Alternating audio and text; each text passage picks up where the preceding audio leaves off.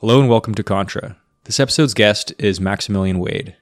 Maximilian is an energy medicine practitioner, and him and I discuss this controversial modality.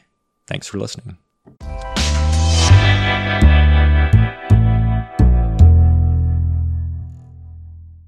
Hi, Maximilian. Welcome to the podcast. Thank you so much for having me. Yeah, no problem. So uh, I'll just give a quick background to the listeners here. So um, Maximilian contacted me having uh, seen the podcast as a one based in Victoria, offered to extend a treatment session to me because um, I had, you know, he's a pretty brave guy. Um, you know, I was really respected that in you that I that I kind of opened with. I would absolutely be willing to do a podcast based on alternative medicine, but by nature, I'm pretty skeptical of these practices. So um, it impressed me that you didn't right away just say, all right, screw off. I only want to talk to a receptive audience, right? Yeah, yeah, absolutely. I I feel that when you're engaging in, in a form of work that speaks very particularly to a certain type of uh, group, however, a, a, another type of group um, would feel very critical about it or very skeptical, then it doesn't really serve the greater good to just continue focusing on the people that are like-minded. Mm-hmm. um, but also allow others to see the work that you do and potentially um, perceive it from a different perspective. Um, so for me i reached out and i really appreciated that you were so honest and you told me right away that you're rather skeptical about the, the field that i'm working in. And I just wanted to connect further to see if we can still find common ground and then have a, a, very inspiring conversation about it where I might have some of my views changed or adjusted and the same might apply to you as well. Yeah, yeah, and it was uh it was interesting going for the the treatment. Um I'll say that, you know, how did it essentially go? We went and I got the bioenergetic feedback. Um, I was a bit skeptical, um, and I think it remains so about the explanation for how the energy fields work. And mm-hmm. you know, after we maybe go over um, all the the experiences you know we shared in that session, we'll talk more about the technicalities of how that works and how it's worked with other people. Um, and we took a, a, energy reading, which I mean, you can maybe describe that that process how we how we yeah, absolutely. So when you came in, I had you assessed using a bioresonance scanner. Um, the process of the scan itself takes about 10 seconds, and all you're required to do is place either your right or your left hand on the scanner.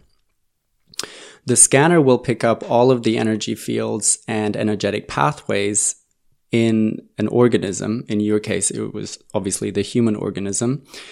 And we can then map out if there is any imbalances in particular energy fields or even distortions in particular energy pathways that run um, across the entire body. And those imbalances can oftentimes give us clues as to what is currently going on in the physical, emotional, and potentially even in the spiritual body. Mm-hmm. So, what lies at the foundation of anything a, a person might be experiencing um, including chronic pain or some other form of chronic disease, including um, an autoimmune condition. Yeah, and I mean, I think um, I'm probably not the best uh, test patient for it, just because I, I right now I'm fairly healthy, um, at least physically, anyway. Um, so we did it gave a number of, uh, you know, I think it was like hundreds of different metrics for mm-hmm. um, emotional health, physical health, you know, liver function, kidneys, all these different uh, systems in the body. Um, so if I was more unhealthy and had a better knowledge of what systems in my body are at risk, it would have given me, I would have better been able to analyze the data and say, okay, um, I know that my liver is at at risk because I, I drink a lot, so it makes sense that it's it's like a mm-hmm. top priority. Um, so in my case, I didn't really have a good experience to back up that. Mm-hmm. Um, the kind of like family history stuff um, that showed up is definitely it rang true to me. But my fear, of course, with these types of things is that it's like, you know, everybody has certain things to do with their past, their family, relationships that could be very generalized. And they're through hearing a general description of these problems, they're going to relate to a very personal situation. Um, what I will say through that process is that I absolutely got the sense that you've talked a lot of people through some very traumatic experiences mm-hmm. and that you're a seasoned practitioner in that regard and you have a true care for your patients. So so that was, you know, something I appreciated in your practice. Yeah, thank you. I um, I'm happy that it came across, and for me, the emotional component is is very crucial, and it's it's a focal point of my work to make people realize that there is so much more than just their physical body. So even if I have people come in, such as yourself, who may not be experiencing any any physical discomfort in the form of chronic conditions, for instance, they can still benefit from the assessment in regards to what is their emotional landscape looking like at this point. And that can be very beneficial to broaden a, a person's perspective on what health actually is, because health is so much more than just our physical body that we're that we're living in. Um, emotional health, mental health, um, they're both very powerful components of who we are and what actually stipulates a healthy individual. So mm-hmm. it it's a very holistic approach to to maintaining well-being and for a lot of people to return to a, a state of well-being. Yeah, and I, I absolutely agree with all that. Excuse me. I think even like um, more established medicine is moving in that direction. I remember mm-hmm. reading a reading a study or hearing about a podcast where they'd measured somebody's people's depression just through like you know their own assessments of their their mental state and talking to psychologists and then they uh, measured their gut biome mm-hmm. and there was like a direct relationship between the health of their gut biome and yeah. their mental health um, and they weren't sure like is it the gut biome causing this mental health imbalance yeah. or is it the mental health causing the gut or is it just is it just a never ending kind of chicken the loop type, yeah. chicken chicken and the egg type loop.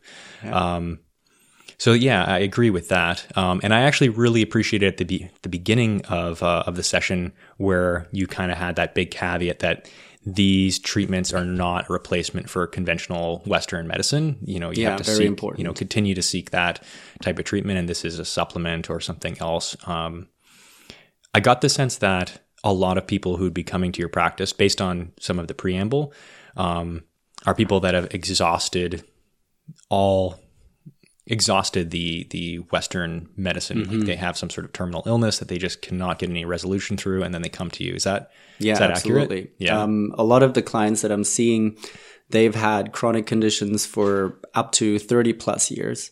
Mm-hmm. Um, so it's it's become the condition itself has become very much the the person um, themselves, and when a person undergoes a chronic pain or is suffering from a chronic condition for long periods of time, um, I can speak from personal experience. Um, it really becomes part of your identity. Mm-hmm. And one thing that it, it does is it creates a lot of fear inside the person. And as you're going through the process of trying to heal yourself with everything and seeking out the help from everyone that you can think of, oftentimes the longer you you try to exploit those resources that you have, you will lose hope because you try yet another therapy session or a, a new modality and you always bring up your hopes uh, yeah. whenever you try something new. However, when it then doesn't have the beneficial effect that you've been hoping for, that level of hope further diminishes to the point where at some point you you basically have no more hope. Mm, it's almost like a negative placebo reaction. So exactly. even if they encounter a successful methodology, you think they come at it with such a state yeah. of despair. That- of course, that can certainly happen too. Yeah. So then when people come to see me, a lot of them, not all, but a lot of them are at a point where their level of hope is is close to non-existent. And it's interesting because when I ask them what they've tried, it seems a lot of my clients have focused on the physical side of healing. Mm-hmm. Not all of them, but but a fair fair amount. and my work, as I said before, it's really focused on allowing people to see that there's so much more than just their physical body. And the beautiful thing about the the the bioresonance uh, assessment is the bioenergetic assessment is that it also assesses the emotional landscape of a person. So, what emotions are out of balance? What um, trauma, sometimes dating back to a person's childhood, is also potentially involved in whatever they're experiencing on a physical level? And what are some of the beliefs and belief systems that are no longer serving them and maybe even negatively serving them? So when I create awareness in people that there is more aspects to, to their overall health than just the physical body, we are starting to spark a little bit of hope.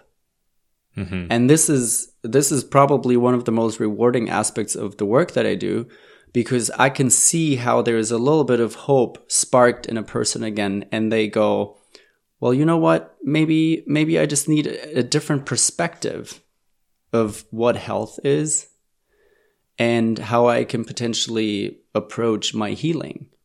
Mm-hmm. So that's something that oftentimes, actually, quite frankly, that is something that resonates with pretty much every single person that walks through my door. Is they basically they come in, they've lost hope through through a number of successful treatments that have focused on the physical elements, and you know I, I agree with that. There's a lot of physical problems that modern medicine just doesn't have a solution for. Mm-hmm. And then you look to treat the emotional underpinnings of what they're going through. And I've heard, I mean, something like fibromyalgia, I've heard that. I mean, there's a lot of people that say it's made up, which I think is obviously a very narrow-minded thing. Like if it's, you're it's feeling rather pain, harsh. Yeah, it's if you're harsh feeling pain, that pain is real. Mm-hmm. Whether it's all pain is in the mind. So yeah, you know, I, yeah, very good point. yeah. so, but yeah, if it's something like that, that science just doesn't really have an answer. They don't even know what it is. They're not even sure if it's something manifested from the body or from the mind to the body. Mm-hmm. Um, I can definitely see how beneficial it would be to have um, that kind of treatment. I guess like where where my skepticism lies is the actual like bioenergetics portion. It's not so much the the talking through it as as we were mm-hmm. kind of talking through in your session there. Um, for me, whenever you're doing something that's like science based, the repeatability should be there, and which is why we did um, the second. I asked to do mm-hmm. a second bioenergetics uh, assessment, um, and then look at the results of that. So we created like a second patient profile and did that, and the results were like in a there are some results that were similar um, but most of the results were quite different and i know you had an explanation for that being that the field of the receiver basically influenced my body's uh, field and created that distortion in the results but i feel like as i said there i do feel like having an explanation like that for non-repeatability is like it's a very convenient way to explain away a problem in the system. Yeah, absolutely. I, I completely understand where you're coming from. Um, it is important to note, however, that because the assessment is purely done on an energetic level, um, some of the the scientific ways on we uh, through which we try to assess whether something is actually scientifically provable or not don't necessarily apply to energy itself. And this is an interesting topic to discuss because um, quantum physics is what my work is almost purely based on. Mm-hmm. And with quantum physics, the emergence of quantum physics has actually created a bit of a, a turmoil in, in the scientific field because there's there's certain things that we have believed to be true uh, in terms of science and how we we assess whether something is actually scientifically provable or not that now with the emergence of quantum physics, we're no longer 100% sure if we can actually assess things that way. And one of the examples is I don't know. I I think this like the scientific method in my mind is more of a tool to analyze um, if something's working or if you're correct or not. So you have a hypothesis. You say, I think that this bioenergetic field is improving my well-being, and then you can do that, run that experiment a hundred times, and if 51 times out of 100 you're seeking positive results, then that is, you know, you don't actually have to, you know, wear a lab coat and, you know, go to university to do science. Yeah, it can be yeah. just totally, you know, backyard grassroots. Um. Absolutely. Um, however, when we're dealing with energy, if you're looking at yourself as an energetic body, you are in continuous exchange with your environment because you're receiving and sending out information. Um, for instance, you're receiving a lot of information from your environment, so your nervous system can respond and decide whether you're in danger at this point or if if everything is going okay. So there's a continuous exchange of energy and information between you and your environment. Now, And is this like representing something metaphysical, or do you mean a, a physical energy like electromagnetism or something that could be um, measured? biophotons. So you can actually measure um, using a very particular camera. If we took a photo of yourself, you would notice, you could see on the on those photographs that you actually have a halo-like glow around your your body, um, and that is the biophotons that are given off your body um, it's also given off by any other living uh, creature out there, including plants. And that is you engaging with your environment at all times. So you're engaging on an energetic level that is not visible to the naked eye every moment of your life. What that means for the assessment is that when we assess you once and then we assess you within 30 minutes again, because you're in continuous exchange with your environment, that's why you've been seeing so many of your markers changing, except for two in particular um, that were identical in your case. And those markers that are then remaining unchanged or just change a tiny little bit, those are the markers that we actually want to focus on because here we see a true and very established energetic imbalance that has probably established itself over the course of sometimes years, sometimes even decades. Mm-hmm. And that would explain why it is so reluctant to change from one scan to the next. and if, but it, I guess you could extend this to if we did three things, would those two remain? Most likely they would. And it's interesting you brought this up because at the end of your the, the session you had with me, you gave me an idea. You said, you know, it would be interesting to do multiple scans and then plot it out. Yeah. So that is what I did today with Oh, myself. I scanned myself five times today. And I don't know if you remember, um, after we'd assessed both of your scan results, Yeah.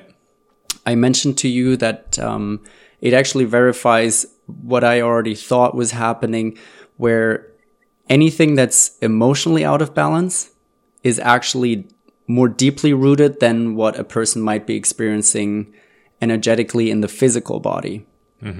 Which is why we saw for you, for instance, that family as an uh, as a trauma theme was showing up in both scans. Yeah.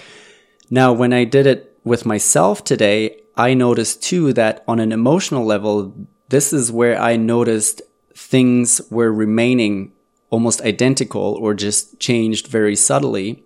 Whereas other things that were more so related to the physical body, and the physical body, as I said before, is in continuous energetic exchange with its environment, mm-hmm. those were a lot more fluctuating from scan one all the way to scan number five. So I guess like to to go with that, I, I would have a couple of questions. So it would be first one would be if these physical um, markers are so in flux, um, and especially because your practice is more based on the like focused on the emotional, why not just do the emotional if if the physical ones are so unreliable? Very good point. Um, first of all, I do need to point out that they're not unreliable. Okay. They play a very important role in the entire assessment because just because they fluctuate doesn't mean that they have no value to us. They can still tell us a lot about what is currently going on with a person, and it, they actually allow a person to identify with the scan results in the first place.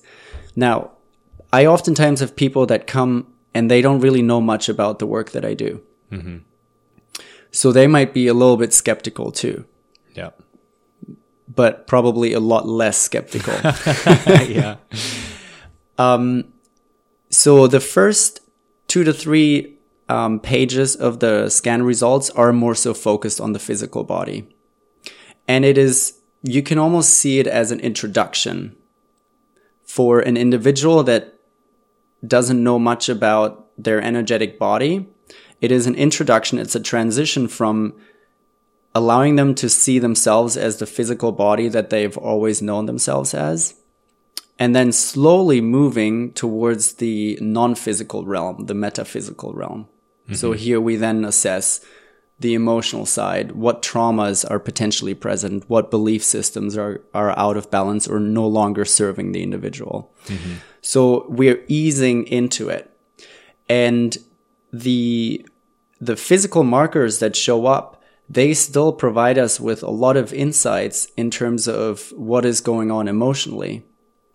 But for an individual that already knows a fair bit about energy, you're absolutely right. We could leave out the physical side. And quite, quite honestly, sometimes I spend two to three minutes with those individuals focusing on the physical and then immediately move to, to the emotional because I know these people, they came prepared basically. So we can dive right into it and get to where we want to go. Mm-hmm. But when it comes to healing and when it comes to receiving information, we need to be willing, we need to be ready.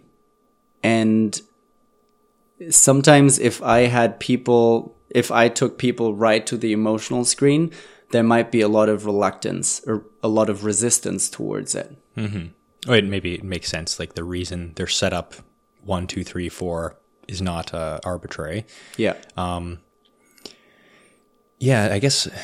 So, not that I want to kind of get into more of a debate in terms of the mechanics of the treatment. I've done a, I've done a little bit of research um, from on the skeptic side of people have a lot of explanations for the you know I forget not bioresonance, but the like they'll take it's a they'll call it corona discharge. Um, so they take pictures of pennies, and there's that halo effect where it's giving off electrons. Um, Okay. but rather than getting into that, what I wanted to ask, I was curious: do you do you think there's any possibility that because somebody sold you, and I should actually open with that, somebody sold you the machine um, to detect all these fields, right? Mm-hmm. And who's that? Uh, who's that body? Like who makes up the network of practitioners Yeah. or that is like overseeing this? Yeah, so um, it's an institution called NES Health, NES Health, and they were founded about 20 years ago in in England, and moved in the last couple of years their office to Tampa, Florida. Okay. And the research that was conducted was actually conducted um, several decades before the, the institution was, was established. And the research was conducted by a professor from Australia who was uh, a practitioner, a practitioner of traditional Chinese medicine. And he became very interested in the in everything having a frequency um, based on the knowledge that everything is energy and everything releases energy or exchanges energy as we said you know between you and the environment for instance but so do all plants so do all animals for instance so he became so interested in everything in the universe having a frequency that he started mapping those those frequencies out.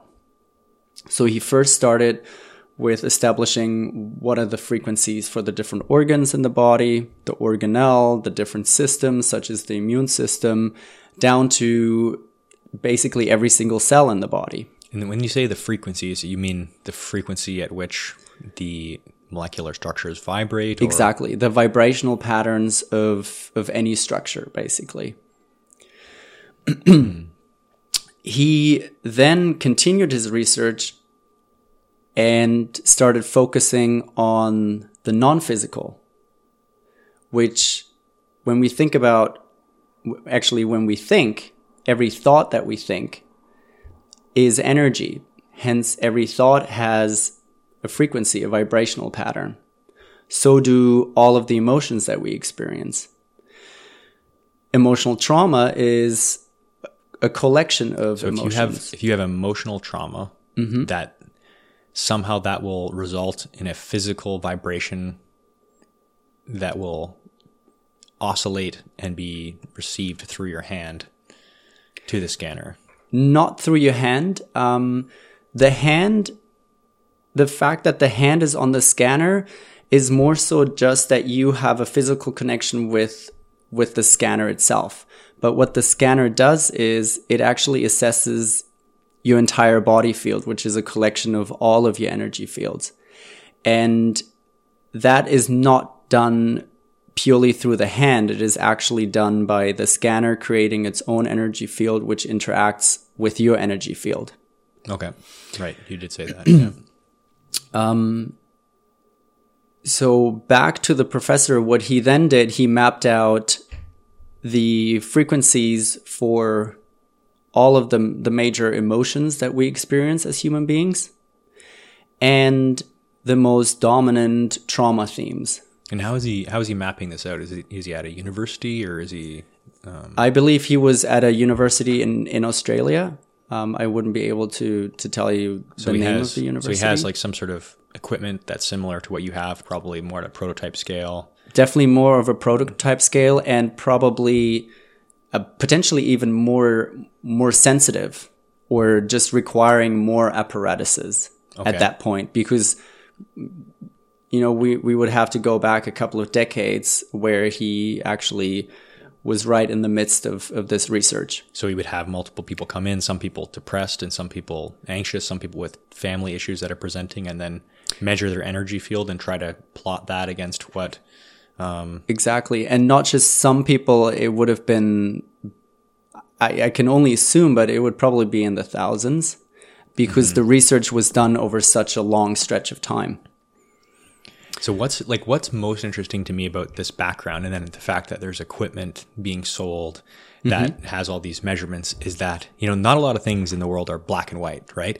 Often there's like you know, if you look at a corporation that's uh, done something nefarious, like not cleaned up their oil spill, mm-hmm. it's like, who can you actually pin that on? There's a bunch of people that just kind of say, we were just doing our jobs. We are just trying to stay accountable to shareholders. The shareholders were just asking for more profit. Like everybody, there's this dissolution of responsibility, right? It's not black and white. It's gray. Everybody's mm-hmm. just trying to be a human being and, you know, not everybody, but in, in this case, it is very black and white. It's either there's this heroic man who's gone against modern, you know, the medical system, used his knowledge of quantum physics, which only a few people in the world understand. Like there is a there's a handful of people in the entire world that can even talk about quantum physics. Yeah. It's, it's very small. It's extremely complicated, like, mm-hmm. um, and hard to even conceptually grasp so he's used his knowledge of that plus his practice in in medicine and created and sold this system um, that measures these fields, or he's has these systems which randomly generate data and spit it out, and then somebody like yourself, who's a caring practitioner, believes that this is really analyzing the patient, and then works with the patient to interpret these results. And I'm sure, like you know, if if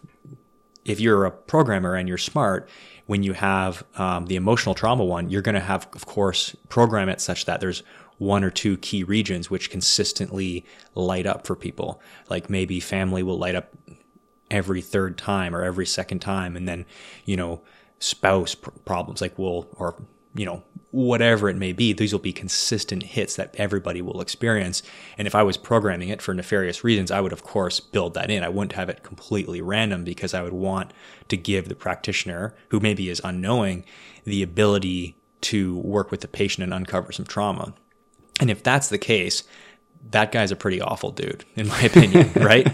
And like it's it seems to me there's nothing there's nothing in the system as far as the assessment part that's leads me to say like okay this is obviously 100% true. Like it's i'm not saying it's not true because i don't know enough about it um, but i'm saying there's nothing about it that i've experienced that say like this is this is obviously reading something in depth about my personal history and it, it's unmistakably accurate um, and that's kind of the question i want to ask you is do you think it's possible like with a one one in one million chance that it's not real. Well, I think that would apply to everything in life. For sure. Um, so it would have the same likelihood as as basically everything else that you're exposed okay. to in life. You're right. You're right. Let me make it more uh, narrow the question. So, like an MRI, when you go or an X-ray, when I go to get an X-ray, if no, if the doctor never showed me the X-ray and he just said, "Oh well, your bone is broken and we've got to do this," and then my bone healed, I still don't know for sure if the x ray worked. But when he shows me the picture of the x ray and I can see my bone broken and it matches up with my arm, I have a high degree of certainty that that machine that I put my arm into gave like a real result because it's just so verifiable. And if I go back for 100 x rays on that same arm, it's going to be 100 times the same result, mm-hmm. right? Yeah, absolutely. So I shouldn't have said one in a million. I mean, do you think there's like a reasonable chance that like one in a hundred is reasonable, that it's that there's some manipulation of that data, that it's not a true energy reading?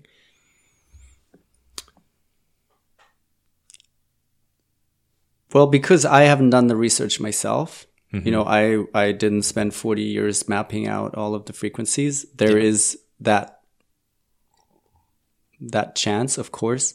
But mm-hmm. again, if you approach it with with such skepticism, there is a lot of other things that you would have to question in your life that we might just plainly take for granted. Mm-hmm. Now, but I think there, that's a good approach. I, I actually question a lot of things. I think I question a lot of things in my life, and I think that's appropriate. You know, um, mm-hmm. and I think people now with the internet, for example, they're questioning a lot of things. Like people question like who am I voting for?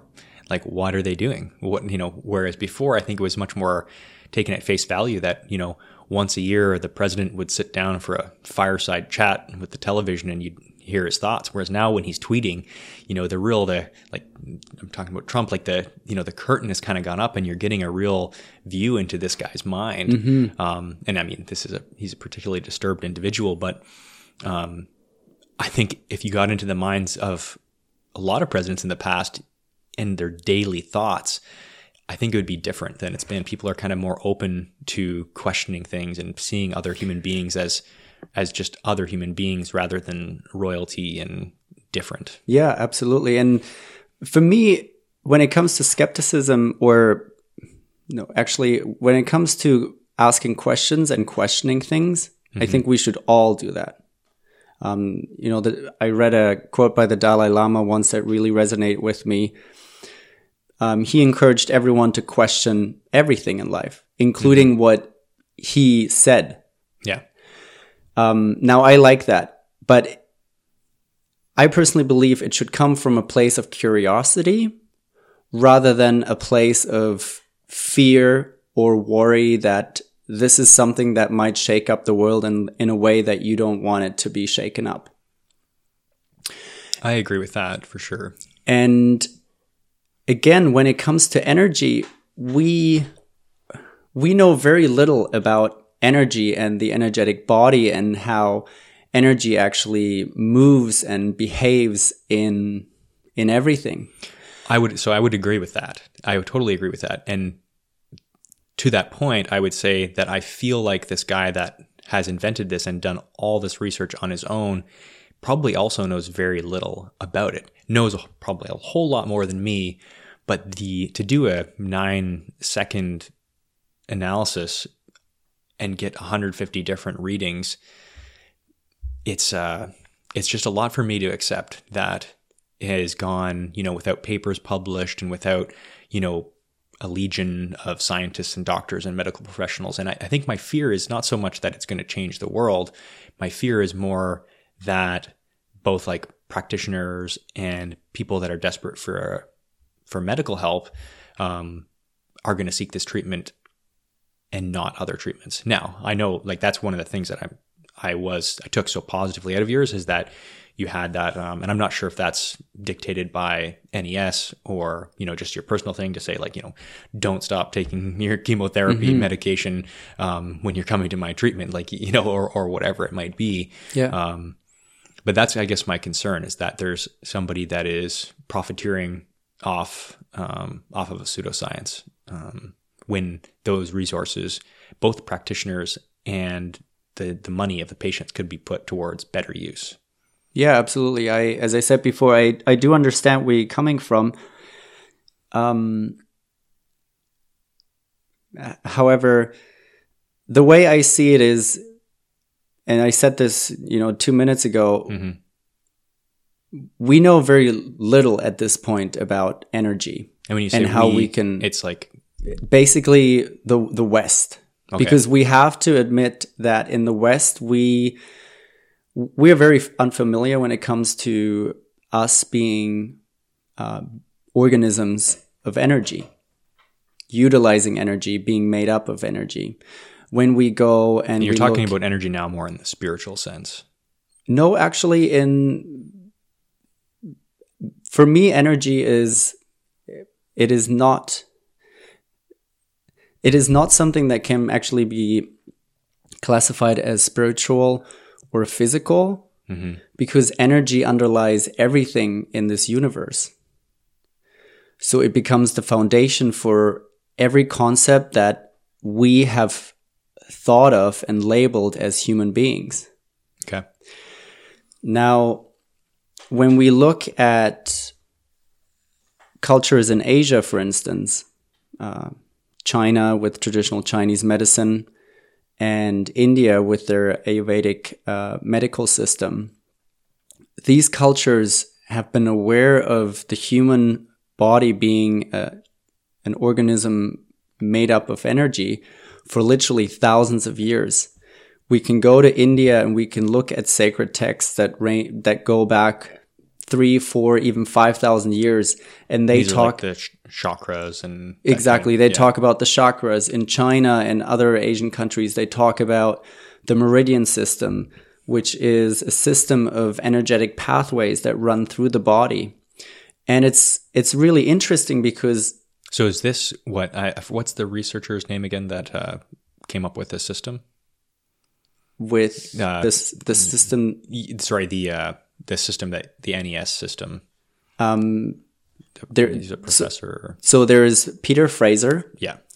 and he teamed up with um, an entrepreneur, Harry Massey. Okay. So these is this basically these chakras, the meridians. Is this what the system is is basically identifying? Is that the idea? It is part of what the what the system is also identifying exactly. So the chakra system and the meridian system, they're two concepts, to systems that are actually in the system uh, in the NES health system, uh, along with um, a lot of other uh, elements, as you've seen.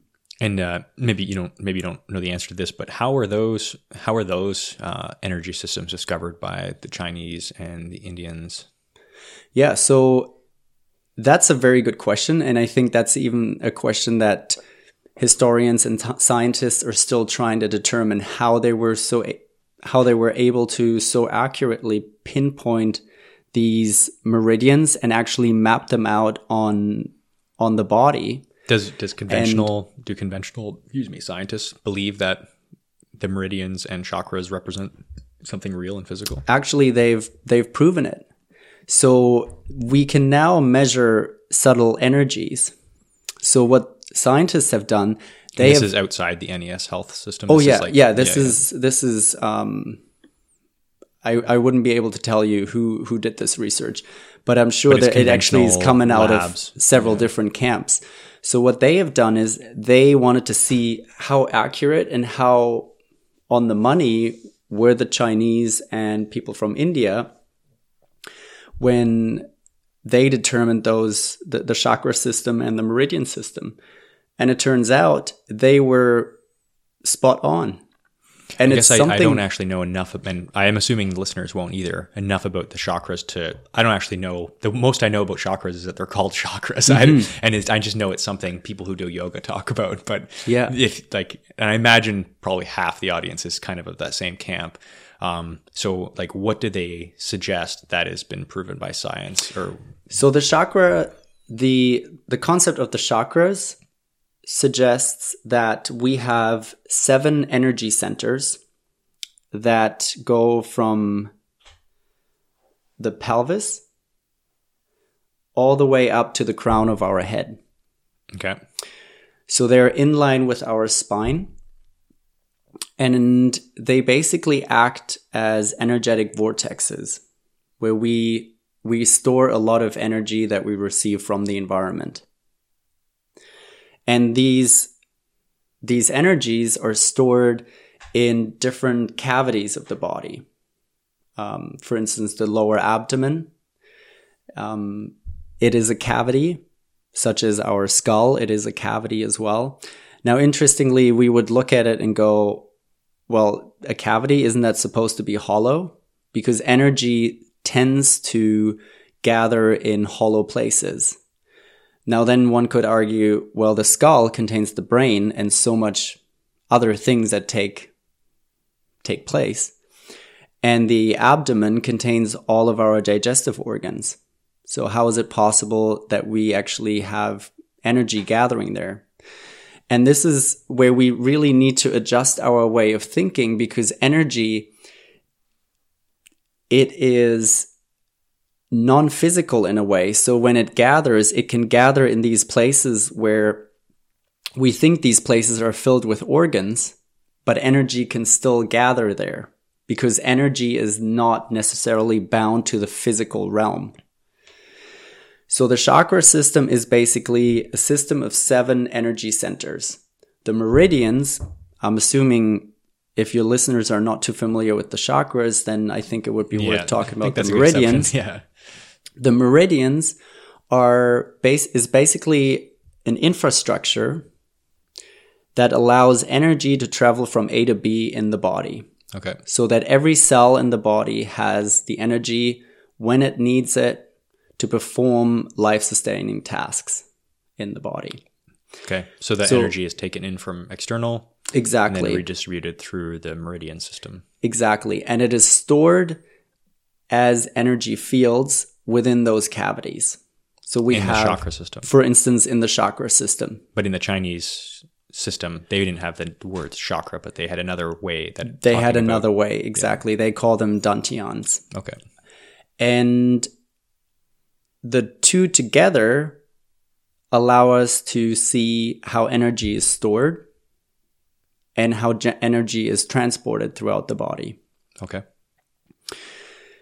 And when scientists, thanks to quantum physics, created uh, very sensitive devices that that can pick up subtle energies, and when I when I say subtle energies, those are energies that um, you can't necessarily feel.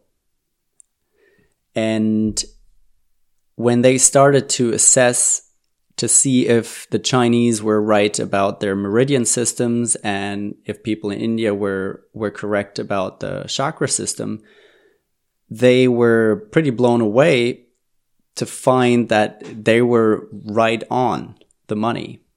And when you look at a map of your meridians, so I guess that that assumes that they're so first of all, the scientists were able to find some previously unknown type of energy or uh, Mm-hmm. known to the ancient Chinese and Indians. They were able to say, here's how it's represented um, with some sort of vibration or oscillation or wave that we're able to detect with our hypersensitive equipment. Yeah. And here's now where it's focused, and we can, using our knowledge of fields and measurements, we can see how it's traveling through the body, and it happens to adhere to these pathways and stored in these locations. Yeah. I mean, if you have like, if not now, but if you have, uh, you know, links to those publications and articles, I'd love to like include them in this, the description of this episode, and people can check them out. Yeah. I think going on to Google Scholar um, and just typing in Chinese meridians or the chakra system. Um, another great resource would be Quantum University, um, based out of Hawaii, where a lot of this um, is currently taught in at university. Um, so you can actually do your doctors in quantum physics based um, fields now. Okay. And the like, is it a doctorate of physics or um, It, it's a doc. It's a doctorate in medicine, in medicine, quantum medicine? integrative medicine. Okay. Yeah. Is that associated with NES or is that a completely No, separate that's body? completely separate. Yeah, Okay. Hmm. Yeah, that, I'll- that I'll would be a into great resource because they actually put out a lot of videos um, and lectures for free, so people can can get a taste for it and then decide if obviously they want to enroll in in any of the courses. Um, but that would be a great resource along with Google Scholar is something that I I really like to to utilize as well. Okay. Yeah, is, that's just a, a resource for finding and storing publications. I haven't actually used Google yeah Scholar. for scientific uh, sci- um, papers exactly Okay. um, i used to use it in in uh, university a lot Mm-hmm. and nowadays if you want to read scientific papers on a particular topic that you're really interested in rather than just go- doing your generic google search and potentially receiving some very questionable material, it's better to go through Google Scholar and actually receive the articles that were published in well-known um, scientific magazines. Okay. Yeah, that's that's a really good point. Um, is there a subscription for that, or like I guess you probably have to buy the articles if you come across It them. depends. I've come across a lot of articles that are actually for free. Um, others might just feature an abstract, but even just a, a one-page abstract can al- already give you a good idea of what the, the study, for instance, was about and what Yeah. was found. Yeah. In my research at work, I often just use the as- abstract because it'll give you, you know, if you're just looking for an idea and you don't need all the quantitative data, Yeah. um, it'll Yeah. give you the give you enough information. Oh, absolutely. Sometimes it can be a bit of a drag to go through the entire article.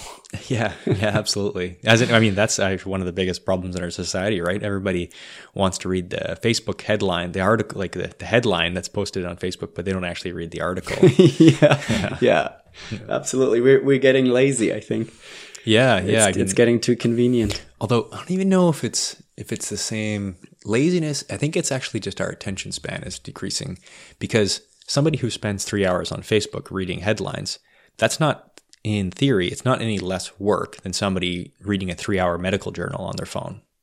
Yeah, that's a good point. their brain is i think if you looked at you know certain probably different areas of their brain would be lit up certain reward centers would be lit up mm-hmm. whereas the other person it would be you know yeah their brain would look different their image of their brain but it's the same amount of work in that your physical work right mental work i think it's different um, Yeah, absolutely. It becomes a question: what is the motivation behind it?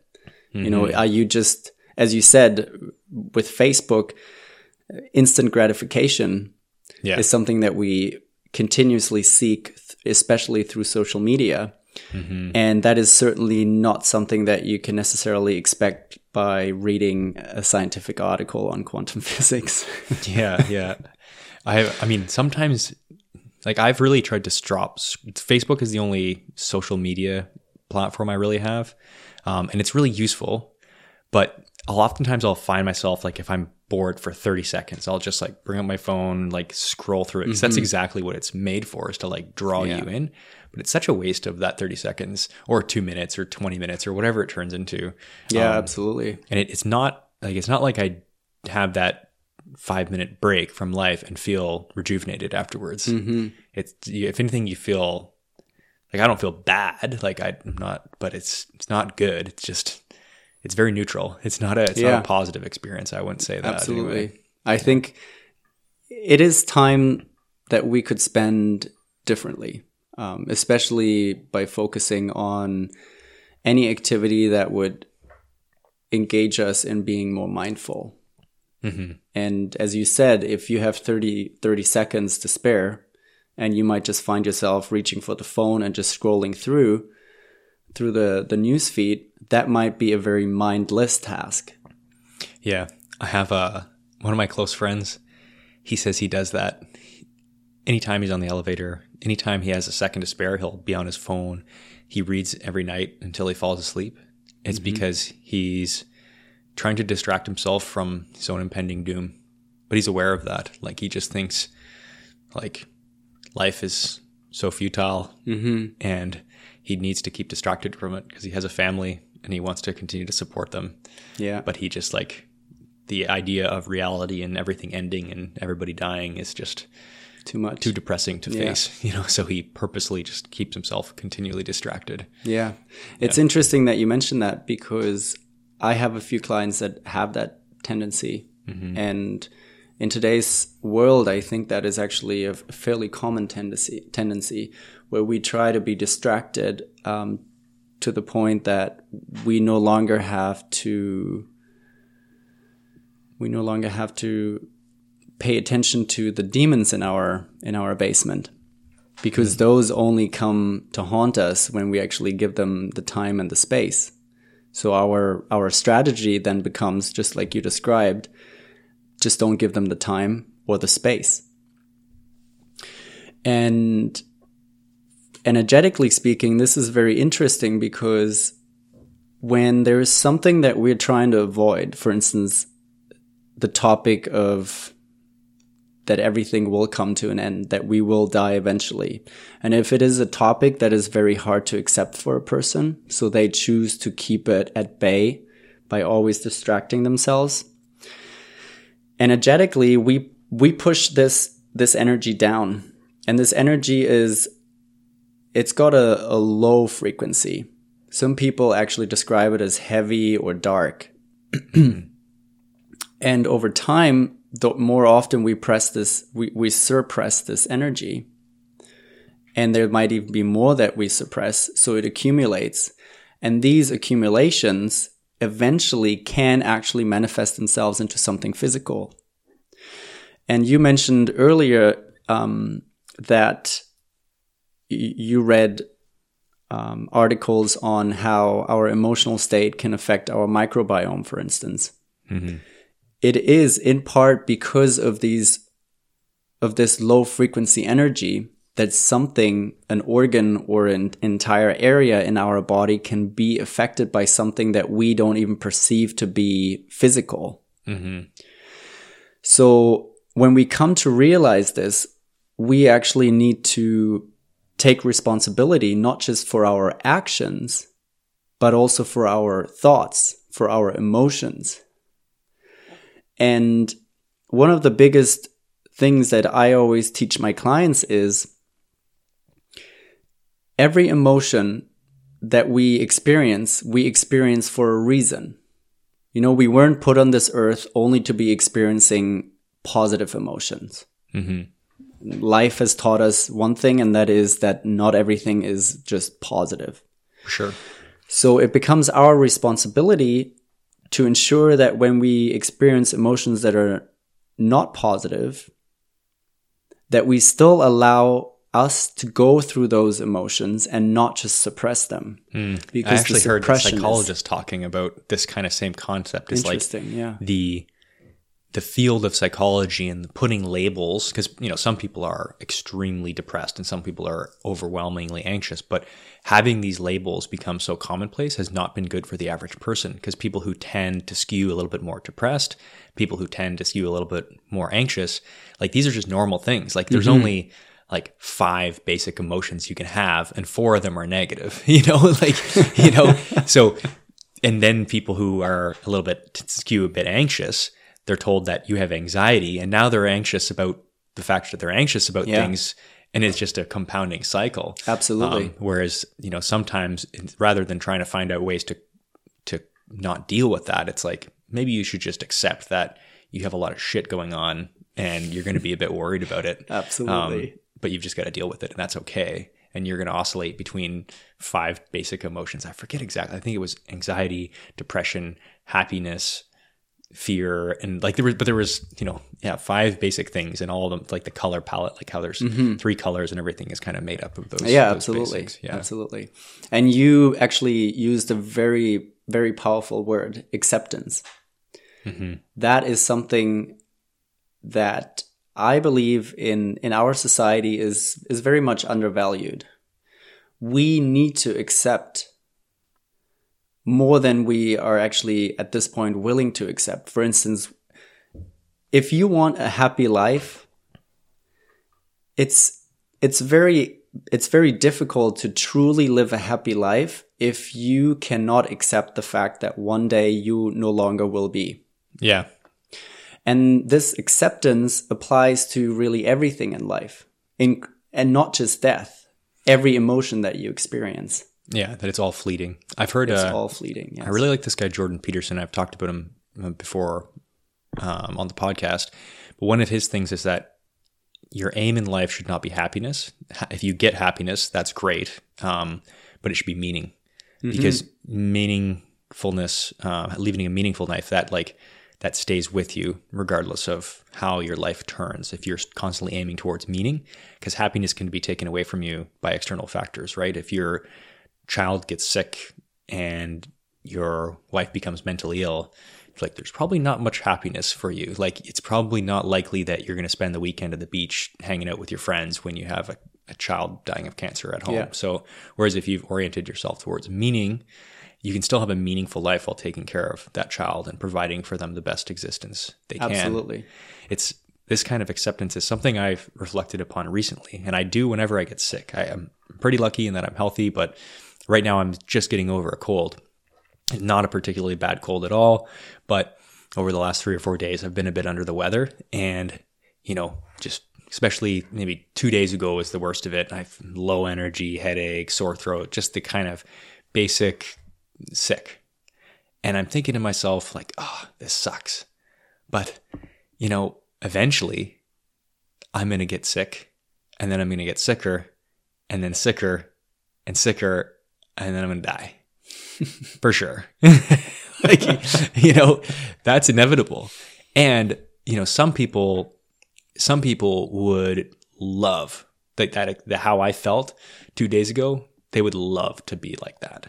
That would be the best they've ever felt in their life. hmm And, you know, you got to be grateful when you have these kinds of thoughts, at least for the, the temporary. I mean, there's two ways to think about it. There could be the path of nihilism and thinking that, well, it's all, it's all, I'm going to get sicker and sicker and die eventually anyway. Or there's, you can embrace the moment. Um, Yeah. I'd like to think I have maybe 90% embrace the moment, 10% like, holy shit.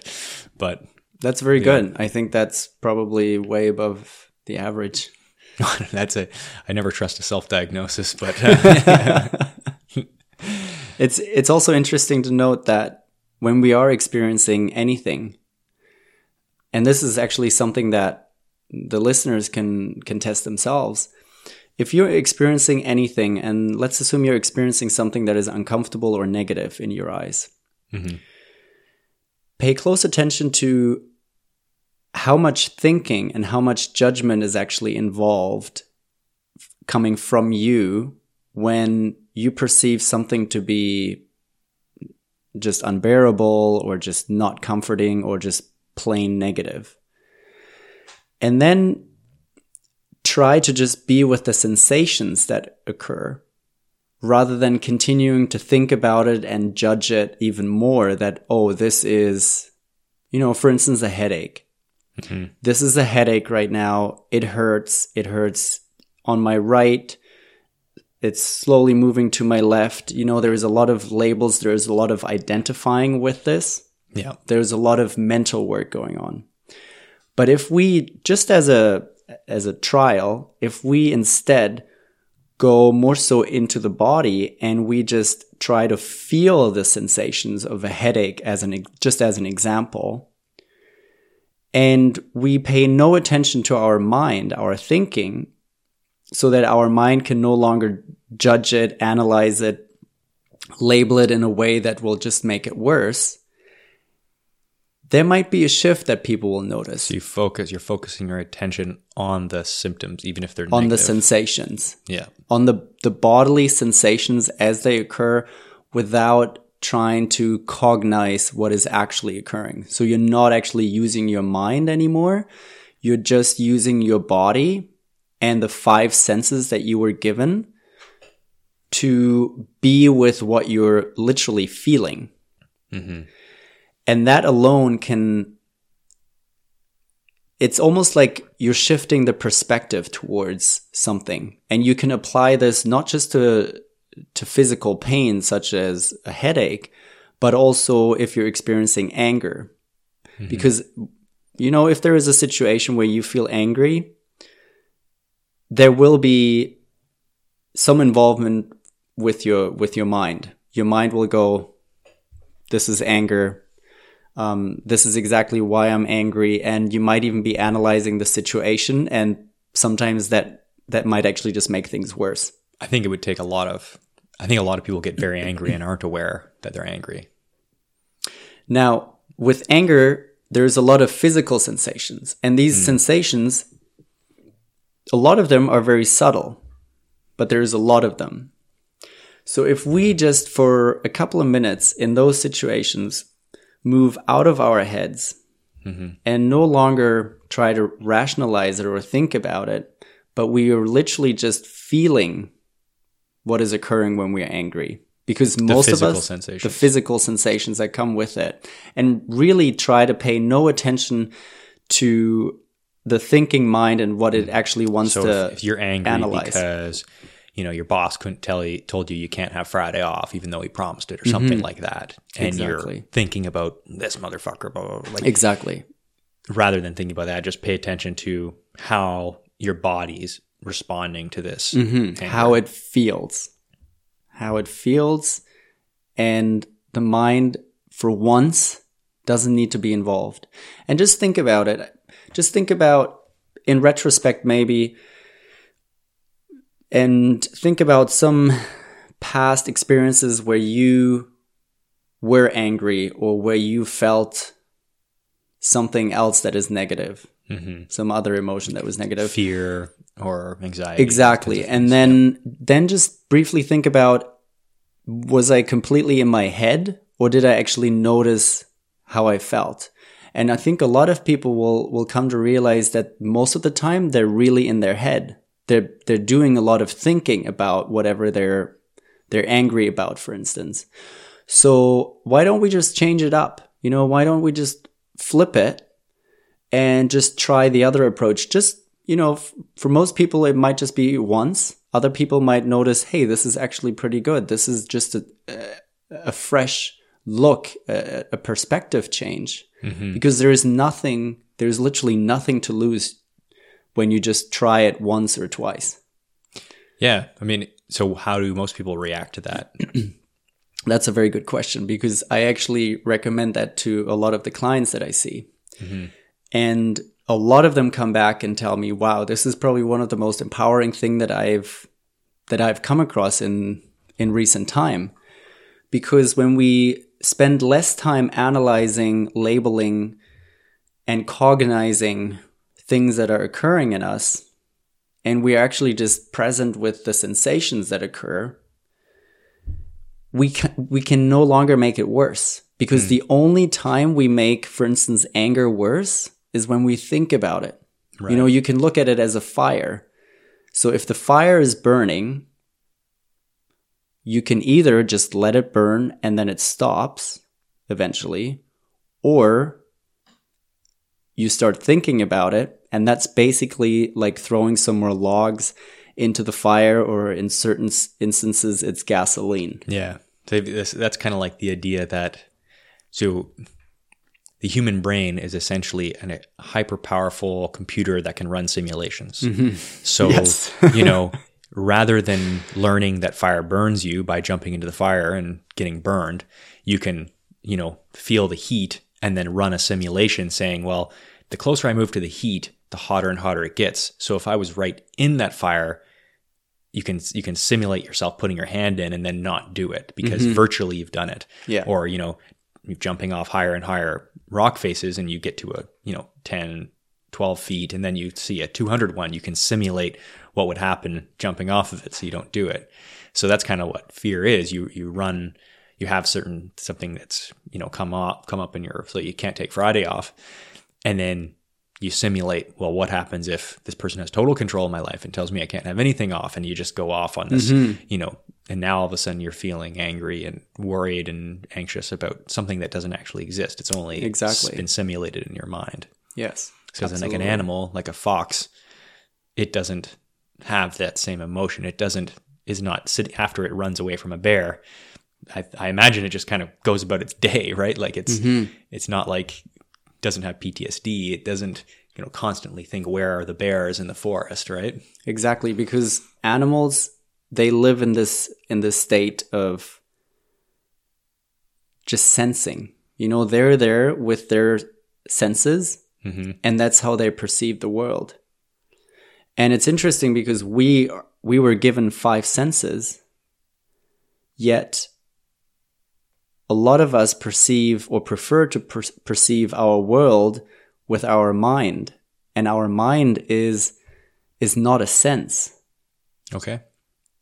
It is more so the the center where a lot of information congregates that comes from our senses. But we have it's almost like we've, and this is particularly true in the West, we have placed too much attention on the mind and what we can do with it, and have lost touch with the rest that we're made up of, and that's our our body, and we have our five senses. Um, and when we're when we're focusing on the sensations and I'm not saying that we should stop thinking, but as everything in life, it's about a healthy balance. Mm-hmm. And we currently have no healthy balance between our five senses and how we utilize the mind. So we need to, and this is really something that we can all do, we need to re-establish a balance between utilizing our five senses by just being with the sensations as they occur and the mind itself. Yeah. So it's kind of like meditating, at least how I've heard it described and how I've I've tried meditating before. I'm, I'm i know you're not supposed to say you're terrible at it, but I ha- I'm terrible at it in that I I know that it'd be a really beneficial thing. I'll do like three days where I'll meditate for 20 minutes every morning and then not do it again for a year. Mm-hmm. and but that's it, essentially it's not that you shut your brain down; it's just that you stop cognitively judging every thought that comes into your mind, and you yeah, present, absolutely. Right? And it's interesting that you're mentioning meditation because a lot of people have trouble getting started with it, and honestly. I don't blame them. I mm-hmm. had a very hard time starting out with meditation. It it took me a long time but now looking back, I would actually just tell people meditation is not necessarily you sitting down and allocating 20 minutes so you can just sit there in silence and just try your best whatever you can achieve at meditating. Mm-hmm. Meditation you can do during anything um, as you go about your daily life. Yeah. Well, know, I, I, know the places I meditate. I meditate surfing and I meditate beautiful. kite surfing.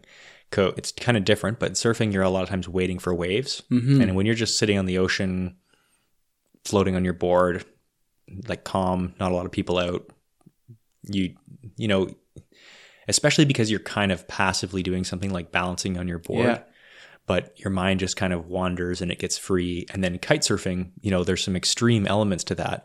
But a lot of the time, kite surfing, you're just kind of cruising around mm-hmm. and then you're you're trying tricks intermittently, but it's like the cruising around and like playing in the waves and that kind of stuff where you're your body just kind of takes over once you get to a certain level of competence and your mind just kind of goes free. Yeah. Um, it, it's really good that you're mentioning this because we need to realize meditation is not something that needs to be done in stillness as you're sitting somewhere motionless. Actually, a lot of people would benefit from meditation if they did it during an activity. And running is actually one of those activities where a lot of people meditate without even noticing. Hmm. You know, I've had, I used to be an avid runner and I would, I would talk to people in the community and they would often tell me, you know, one of the best things or my favorite thing about running is I can clear my head. That is meditation. Right. It doesn't have it, meditation, even though for a lot of people it has a spiritual connotation, there doesn't have to be anything spiritual or religious about meditation. Mm-hmm. So you can approach it, you can try it without feeling like you're signing up to become part of a religious group or or um, you're giving in to a particular spiritual inclination. Yeah. It's unfortunate that words get such baggage attached to them and so many associations. Like for example, like to go a different direction, the word retard. Like yeah. now this is like a hurtful word that people don't even want to say. They want to say the R word, but you know, it was not when it was the term was coined it's not hurtful it's saying somebody that has retarded development it's about as like politically correct a word to mm-hmm. describe somebody who's cognitively delayed, cognitively delayed as you can come up with. But now yeah. the association with the word retard, which you know shouldn't it shouldn't be a negative word, but there's so much baggage with that. It's almost well, society is really they're genuinely abandoning that as a label and coming up with a new label. Yeah. And it's almost like meditation needs the same overhaul. And right? it has been receiving this. It's okay. called mindfulness. Right. Yeah, yeah, yeah. You know, this is I I've I've been meditating for just about 12 years and exploring consciousness as a concept um, for really that that period of time. And it's been interesting for me in the last five years. I've seen the word meditation less and less in publications and on posters and so forth. But the word mindfulness and mindfulness uh, camps and mindfulness seminars popping up like mushrooms everywhere. Yeah. And is exactly what you were describing. You know, someone determined or we determined that meditation had too much baggage. Mm-hmm. So let's just come up with another label and hopefully not that much negativity will attach itself to it. Yeah, well, it, I think it inevitably will. Maybe not in the same way. Maybe it won't be associated with spiritualism, but some group or sect will become, will overly identify with mindfulness, and then they'll have to shed that word and you know come yeah. up with a new one. Well we're good at coming up with with words. Yeah we are yeah. So it's not something we have to worry about. Um, so this this is the kind of thing you talk a lot about in your practice uh, mindfulness or? Mindfulness is certainly a component of it um, absolutely. But the main focus is really about allowing people to see themselves as an emotional being. And not to the point where their emotions are running their life, but where where they actually choose what emotions they allow into their life and which emotions they really want to experience. Yeah. And I, I think all these concepts are like they're very interesting and I imagine very helpful. To be, they'd be helpful, I'm sure, if I explored them, and to to most people. Um, I guess just to me, they would exist like these tools, like talking about chakras and meridians, whether or not they're true, like whether or not they can be physically measured, is almost inconsequential if they're a useful tool for viewing your relationship with your mind and your consciousness and your body's relationship with your mind and consciousness. And I think like if you look at a lot of ancient religions, they'll have like the god of anger. Mm-hmm. And whether or not we can actually say, oh, look, we've used science to capture the god of anger. Mm-hmm. Here is his name's Tom. Um, it, it, doesn't matter if it doesn't actually exist because it's a real way to describe a force that exists within your consciousness. So people, when they say some primitive society, like I've been possessed by this god of anger, well, yeah, it's like the the idea, this this concept of anger has taken over your mind and is, is taken hold of you for a temporary period or maybe for an long elongated period. And that's kind of like what the psychoanalysts found out in the I think it was the 1900s when they're exploring these ideas is that you know you'd be taken hold by jealousy or like what mm-hmm. other people would have called a god possessed by one of these deities and it's a useful tool to talk about it when they didn't understand you know these processes in the brain so to a layperson it's just as helpful to say you know you've been taken over by jupiter the god of whatever as it is to say you know this you know symptom is manifesting itself and you know the you know what's that? I forget that. The DSM 5 would categorize you as this. It's, as long yeah. as it's a helpful way to understand what's happening in your mind and to deal with these things and put them in the context of stories that you can work through and uh, journey through. I think that's a, like, if it's beneficial to people, that's, that's great. And I, I totally see how, you know, people dealing with internal demons would manifest in their physical health.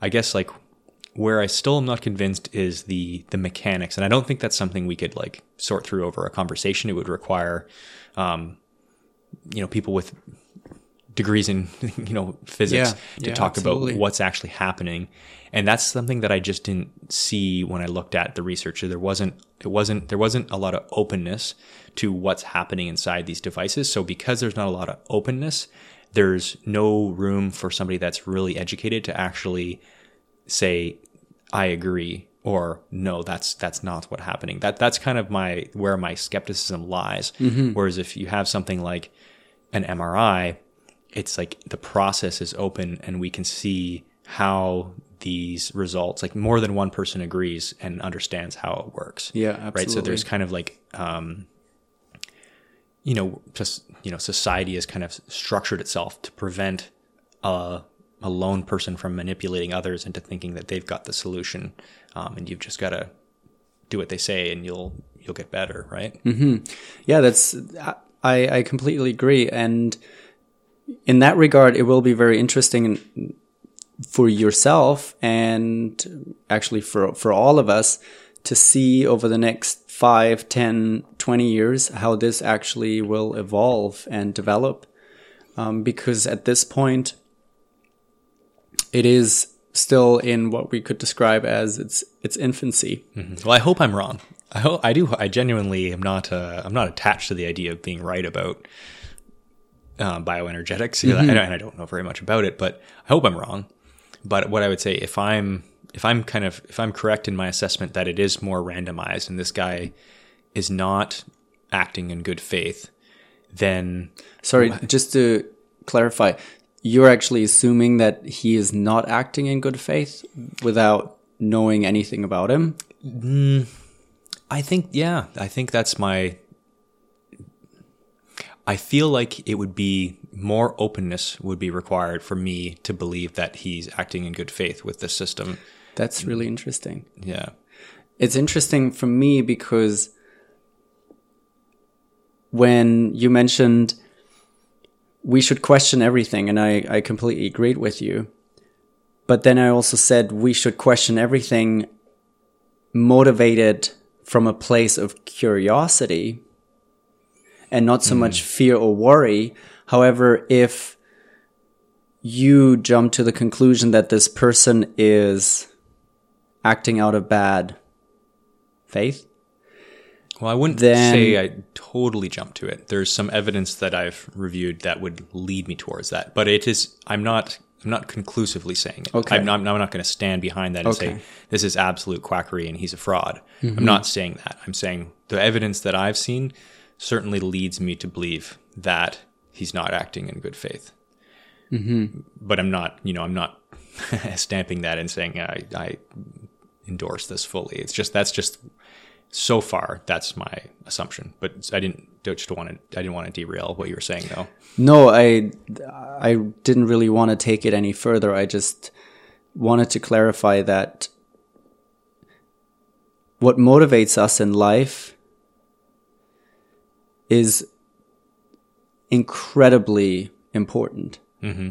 and there's really when it comes down to it, there's only two places from which our motivation that is the basis of, of all our actions in life would come from. And that is either a place of love or a place of fear. Now, when we act out of fear,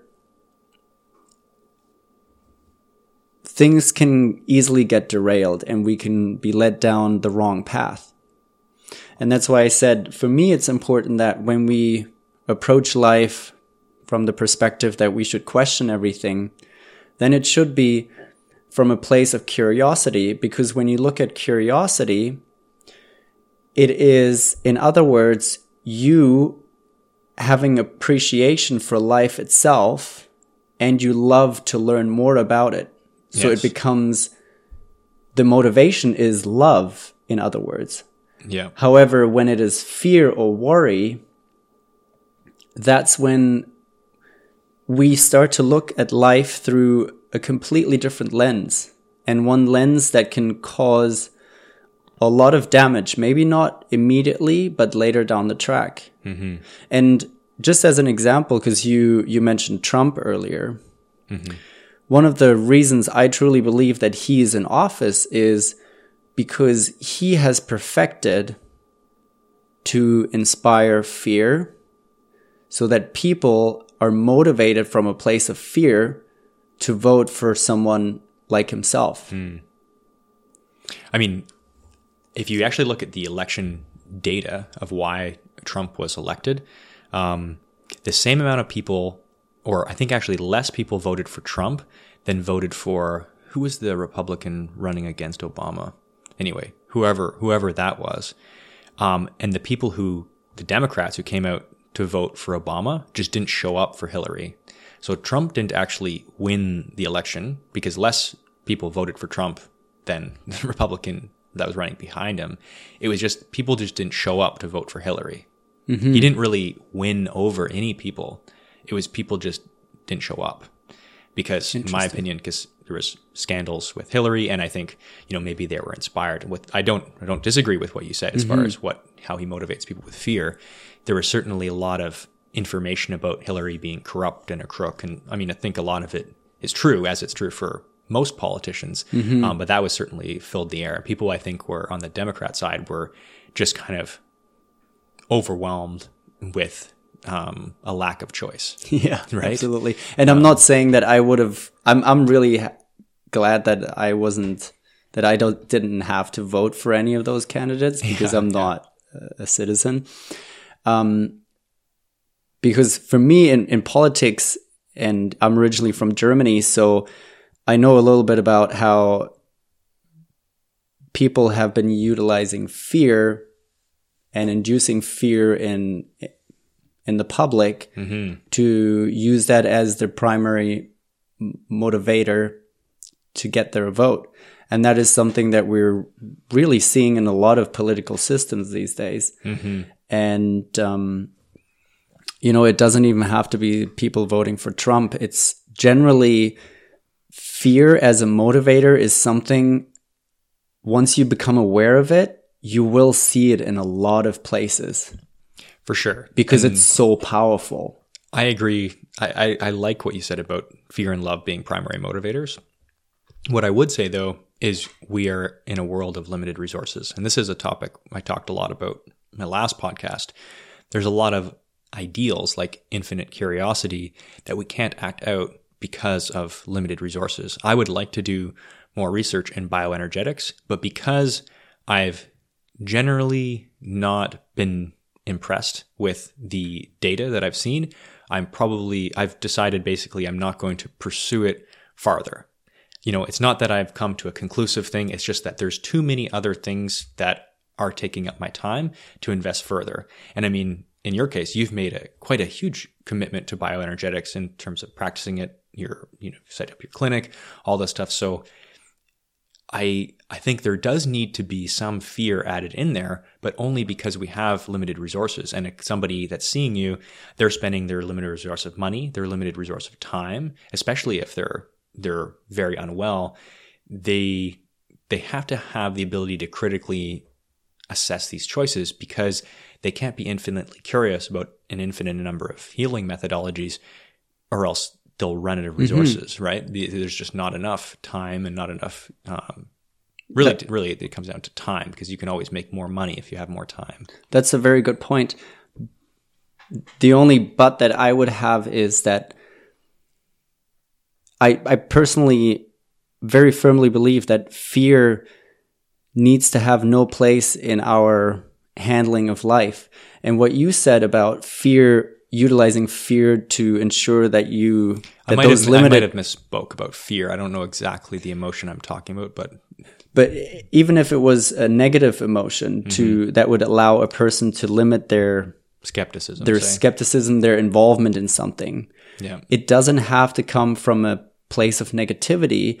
It should then just come from a place of self respect that you know how much you value your own time and you know yourself best. So you know that bioenergetics, in your case, for instance, is not something you want to pursue because you already know there is other topics that interest you more. Mm-hmm. So this would then not stem from a place of negativity.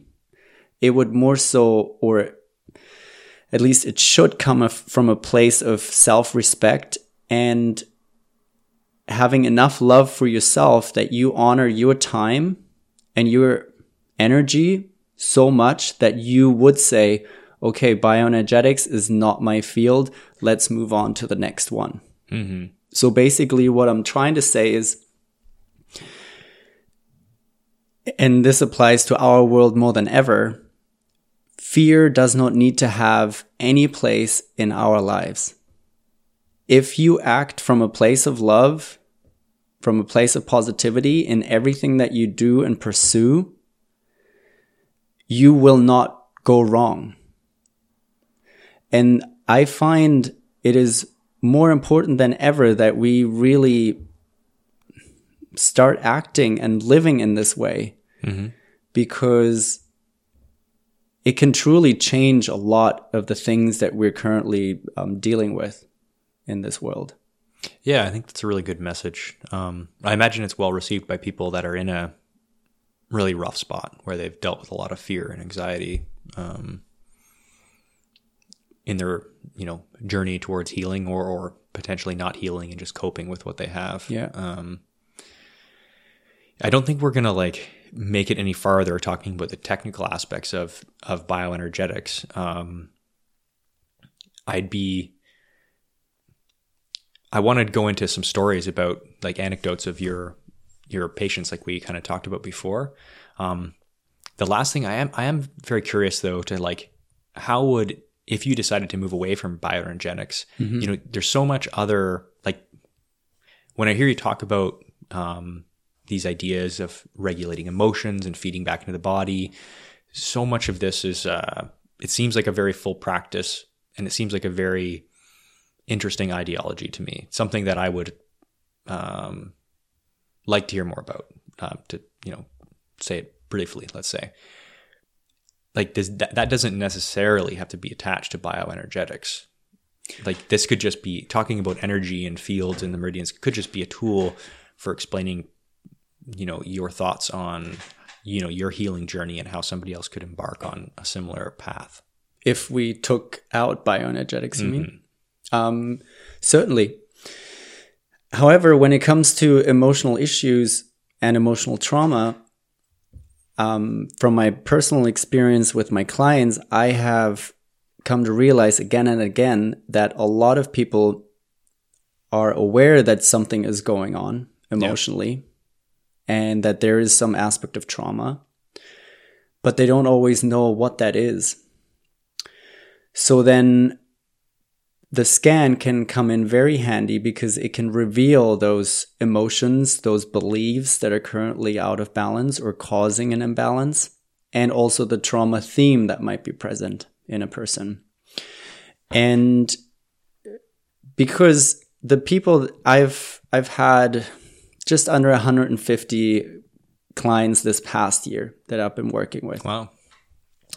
And what I can tell from from those from that number is that almost everyone, I would probably say about 90% of the people that looked at what are the emotions, what are the the trauma themes that are showing up for them, they were able to identify in the bioenergetic scan. in the bioenergetic scan exactly we're able to identify with with those themes for instance and not only identify with them but also then see that as the underlying factor for them. And then, but like each session, you would do a new scan, and then a new type of emotional difficulty would come up for those people, and they would work through those issues. yeah sometimes but there is also cases where we would do a follow-up scan or even two follow-up scans and the same issue would still pre- uh, prevail. That would then indicate that um, this is obviously a, a longer standing issue that requires more time, more patience, and more more love, basically. Yeah, yeah. And I mean, I, I see again, it comes to down to like that's.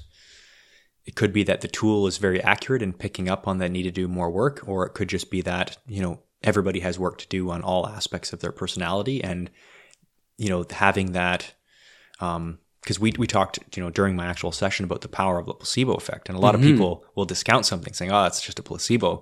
Whereas if somebody is hundred percent convinced that you know this scan is accurately reading their um, their emotional traumas, whether or not it does or it doesn't, even if it does or it doesn't, if they are absolutely convinced it does, and as the practitioner, you're absolutely convinced that it does, that creates the conditions for a very powerful placebo effect. Um, which, if it works, the placebo effect would amplify the treatment. And if it doesn't work, the placebo effect would act alone to help the person feel or actually potentially realistically like actually work through these issues, which then could manifest themselves in a physical change in their body or their symptoms, um, whether it's real or not. Um, so, yeah. I I respect your your skepticism. Um, I have to admit, it's certainly to the point where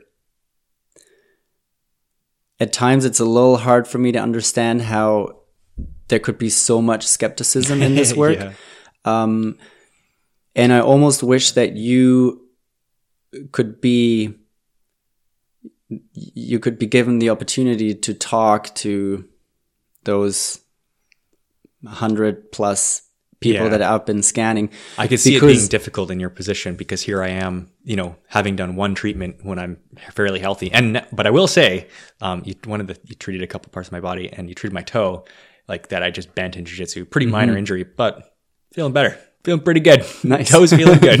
so But what Um, I wanted to say is, um,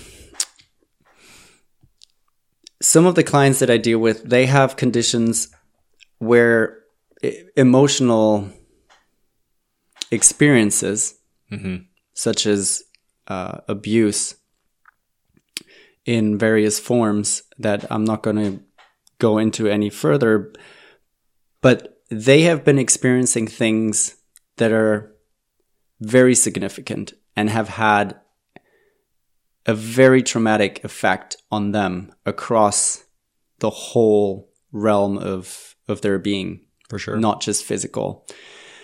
When you then see the scan results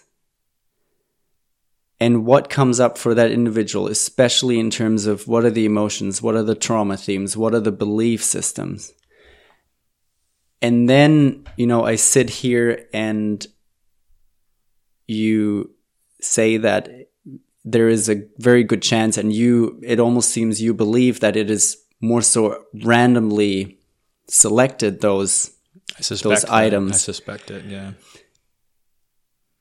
it's very hard to to just sit here and and take that in yeah. because I, I, have seen with my eyes and I have experienced it again and again how accurate this scan is. Well, one thing I'll say, and if it hasn't come through to the audience, is like I very much believe you are an authentic practitioner. Mm-hmm. You know, I don't believe for a second that you are trying to manipulate anybody. Um, and I, I know I we, I we talked about that at the session, but I don't think I've actually said it on the podcast. Yeah, I, I really appreciate that. that much was definitely clear to me that you're a very authentic person. Um, but I, I yeah, and I'll, I'll, leave it at that. I think mm-hmm. we're all susceptible to um, to influences, but uh, and I, again, I'm I'm not saying I believe it to be false. It's just like the evidence that I've seen. It's my suspicion. Mm-hmm. Um, yeah. And I, as I said before, I, I really respect that, and I and I I came here because I love talking with people that not necessarily share the the same like-mindedness as me mm-hmm. because that's really what life is about you know it's about exploring the entire spectrum so you you can find your balance yeah and it's it's what i practice is something that can be incredibly valuable to every human being out there, whether they're trying to heal from something or just trying to take their well-being to the next level. Yeah. But I honor everyone's individuality mm-hmm. and people's skepticism. But if you feel that there is a gentle pull or a strong pull or some form of curiosity, why don't you give it a try? It doesn't even have to be at my practice, but why yeah. don't you just give it a try to see life from the perspective as of us being energy and how much we can actually positively influence ourselves when we become aware of, of this energy that permeates us, permeates everything. And when we learn how we can actually manipulate it and utilize it for our advantage. Yeah. I'd, I'd actually be really interested to hear some stories of people like with names removed or even mm-hmm. yourself, uh, how that healing process has looked over. Um, I'm not sure. Is it typically a couple months, couple years, like the treatment duration? Yeah, so it it really differs from person to person. And the interesting thing is, once people start working on themselves on an emotional level and release emotional trauma, some of the changes can occur very quickly. Mm-hmm. For others, depending on the condition and how long they've had the condition, it might be a matter of uh, anywhere from weeks to months to maybe a year or a year and a half. Um, yeah. Oh, yeah. Actually, uh, one thing I was thinking of is like, do you have a specific, uh, what is there a specific inflection point or turning point, either in your healing process or when you were starting to administer this where you were like okay this is the real deal or seeing some friends before you were getting receiving the treatment yourself what what was the point where you're like i'm in i'm 100% mm hmm in on bioenergetics yeah two inflection points okay first one once i came to realize that i am a being of energy and this energy i'm made of and it it runs through me and it allows every function in the body to take place. Mm-hmm. That was a huge game changer. So, so what prompted that? when I saw my first scan. Okay. When I received the treatment and I actually felt the energy traveling through me and I, I was able to to clear some of those meridians. There mm-hmm. were a mm-hmm. couple of blockages. When I cleared those blockages, how my movements became lighter I became lighter as a person and I, I could quite literally feel how something was moving through me that wasn't my blood, that wasn't my lymph fluid, mm-hmm. and that wasn't just random muscle contractions, which may have, you know, made me perceive that something was flowing through so me. Intense personal experience. Subtle. Subtle. Yeah. Okay. Uh, intense when it comes to energy work if you're very if, if you're very sensitive towards the work then some of the experiences can be intense but it is more subtle but when i say subtle it does not imply that it is barely noticeable but it's more so a subtleness that is comfortable even though you clearly perceive it as it is happening mm-hmm. that was the first thing that that happened to me personally then when I started the the course and I started playing around with the treatment, I would I would do it on myself. Of course, I would do it on my partner, um, then a couple of friends, and then our neighbors. And I was scanning one of our neighbors, and he had told me previously that he'd been battling with thyroid issues for o- over 30 years. Mm-hmm. And he had always been on medication, and it was just always underperforming. So he would always have to to supplement to ensure that it would it would function well enough. So I said, "Well, do you want to give it a try? I'll scan you and we'll just see what comes up." And we moved through the scan results and we came to the the mind body section where we assess the emotional and and trauma themes. And right around the thyroid, the trauma themes of swallow, not being able to swallow, and not being able to speak were coming up as as the the the highest priority. So it was it was pretty clear that this is where we wanted to focus on. Obviously, when when I see clients, I don't know anything about their story re- really. So during the, Mm-hmm. First scan, thing you do is the scan. exactly. Yeah. So then I would always encourage my clients to share if they're willing to share, if it's not too personal for them to share it. And I just remember him looking at it and I explaining to him those two trauma themes that were coming up and that they were affecting the thyroid. And I remember he leaned back in his chair and he took a, he sighed and then he said to me, I know exactly why this is coming up for me. And then I said, Would you be willing to share it? And he said, Yeah, of course. When I was a kid, as I was growing up, especially as a preteen, my dad was a raging alcoholic. Hmm. And he would, on a regular basis, choke me. And I, up to this day, I can still feel particularly his thumbs resting and the pressure of his thumbs right over my thyroid. So he hmm. would strangle him on a regular basis. Now that's a, a pretty horrific experience for sure. for, Yeah. a preteen. And that's when I was sold. Hmm. When I thought to myself, you know, the whole system is is pretty cool, but this in particular I want to focus on the emotional side. And then I started utilizing the emotional results on myself. And I started noticing how I was able to clear things and, and things which come back into my, into my awareness, into my memory that I had probably very successfully suppressed for a long time in my life. And from then on, I knew that my focal point for my practice was going to be more so on the emotional side. I I was recently at uh, at, at a conference in Tampa, energy medicine conference, and there were practitioners that also use the NES system.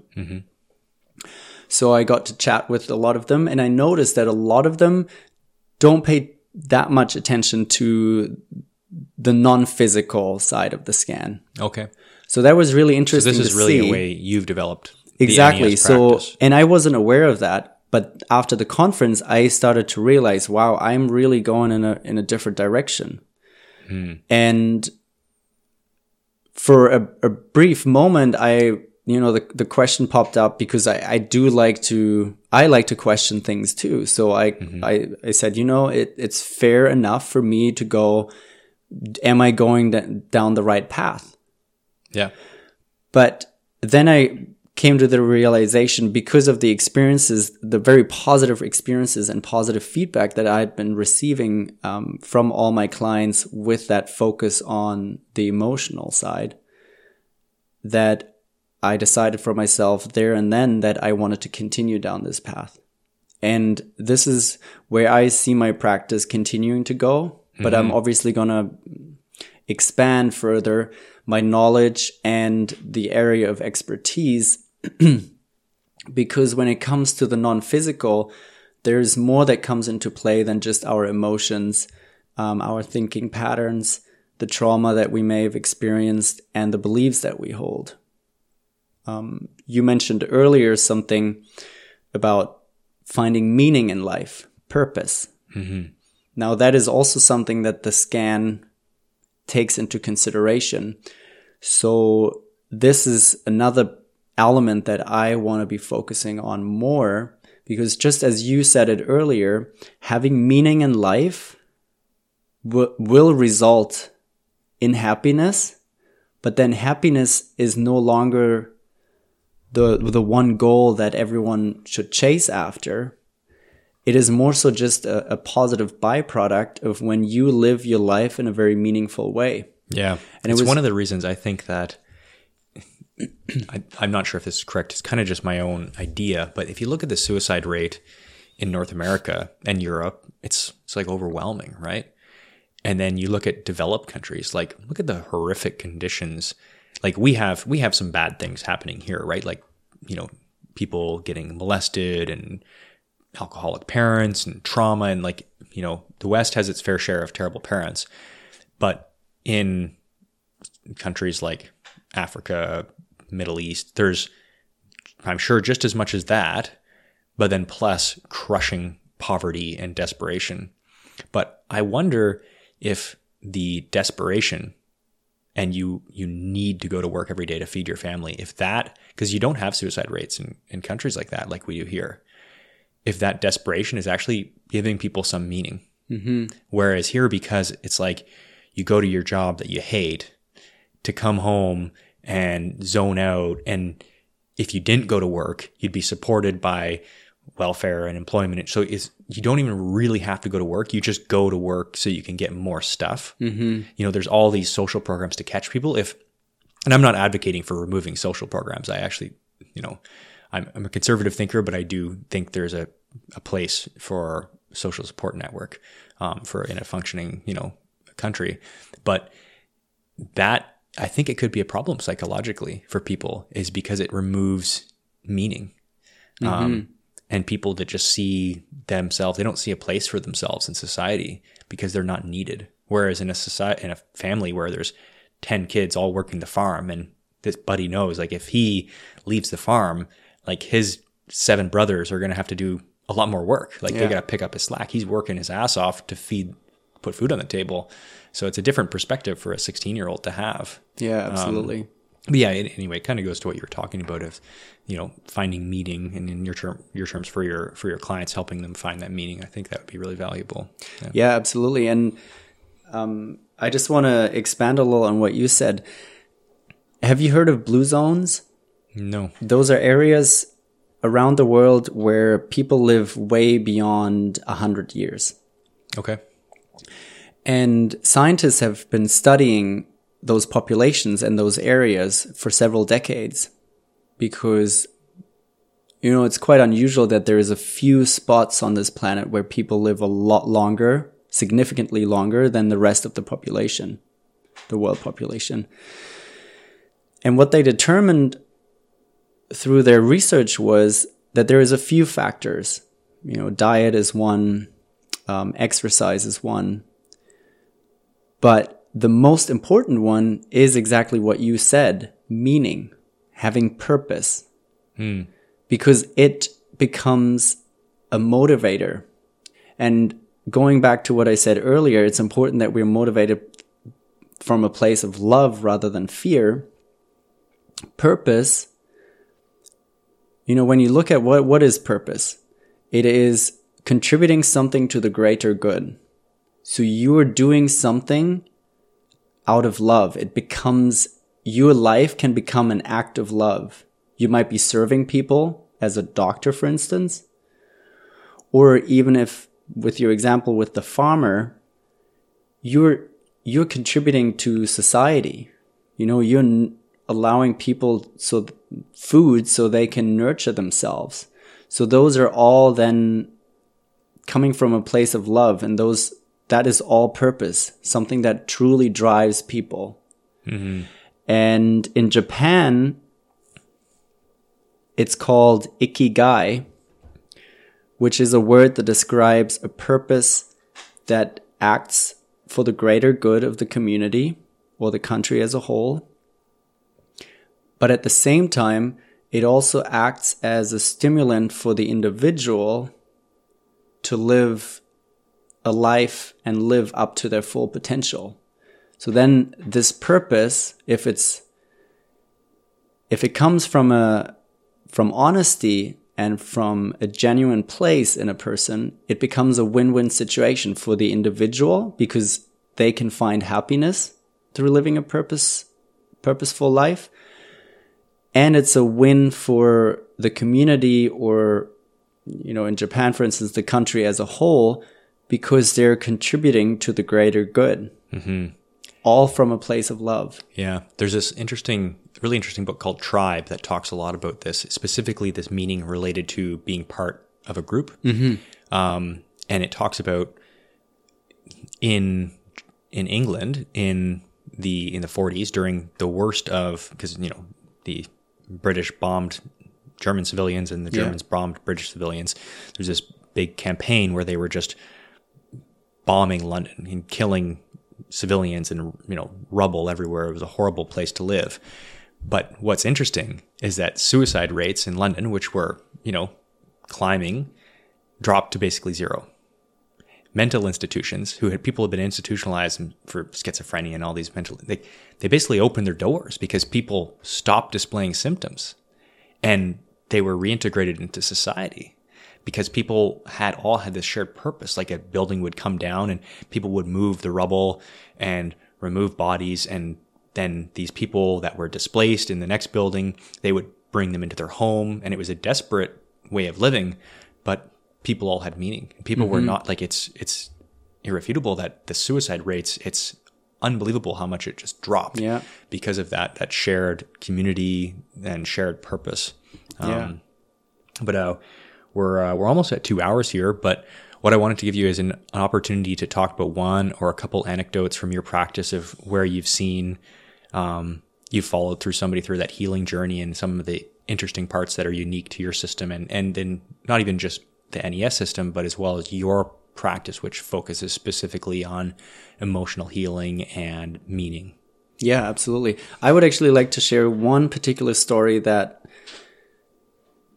really it it blew my mind um, as well as my client's mind, okay. and it, it shows how if you're ready to heal,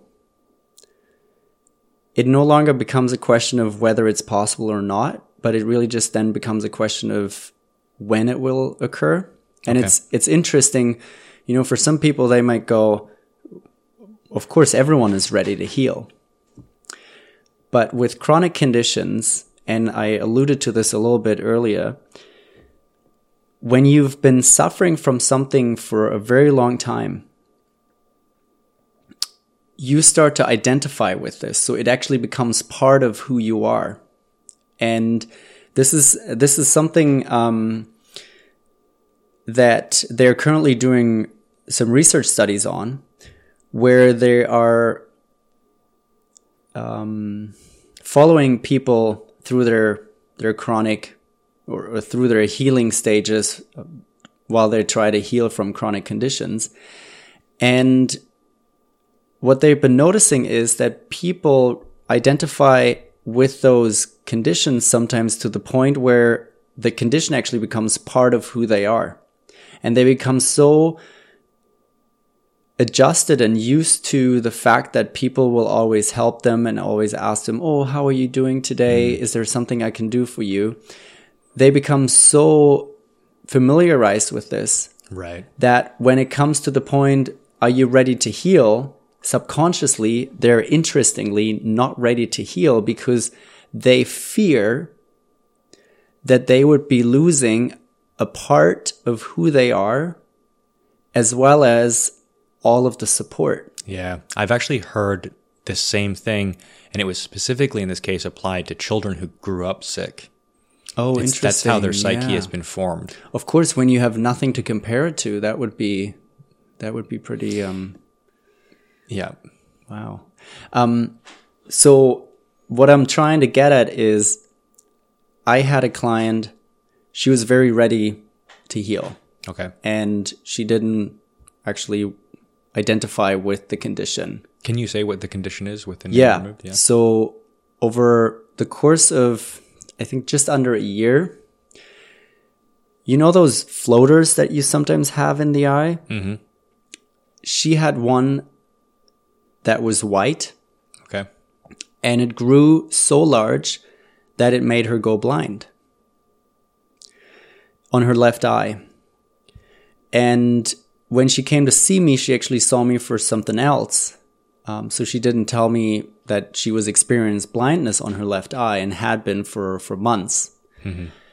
And I provided her with the treatment based on the findings of the scan.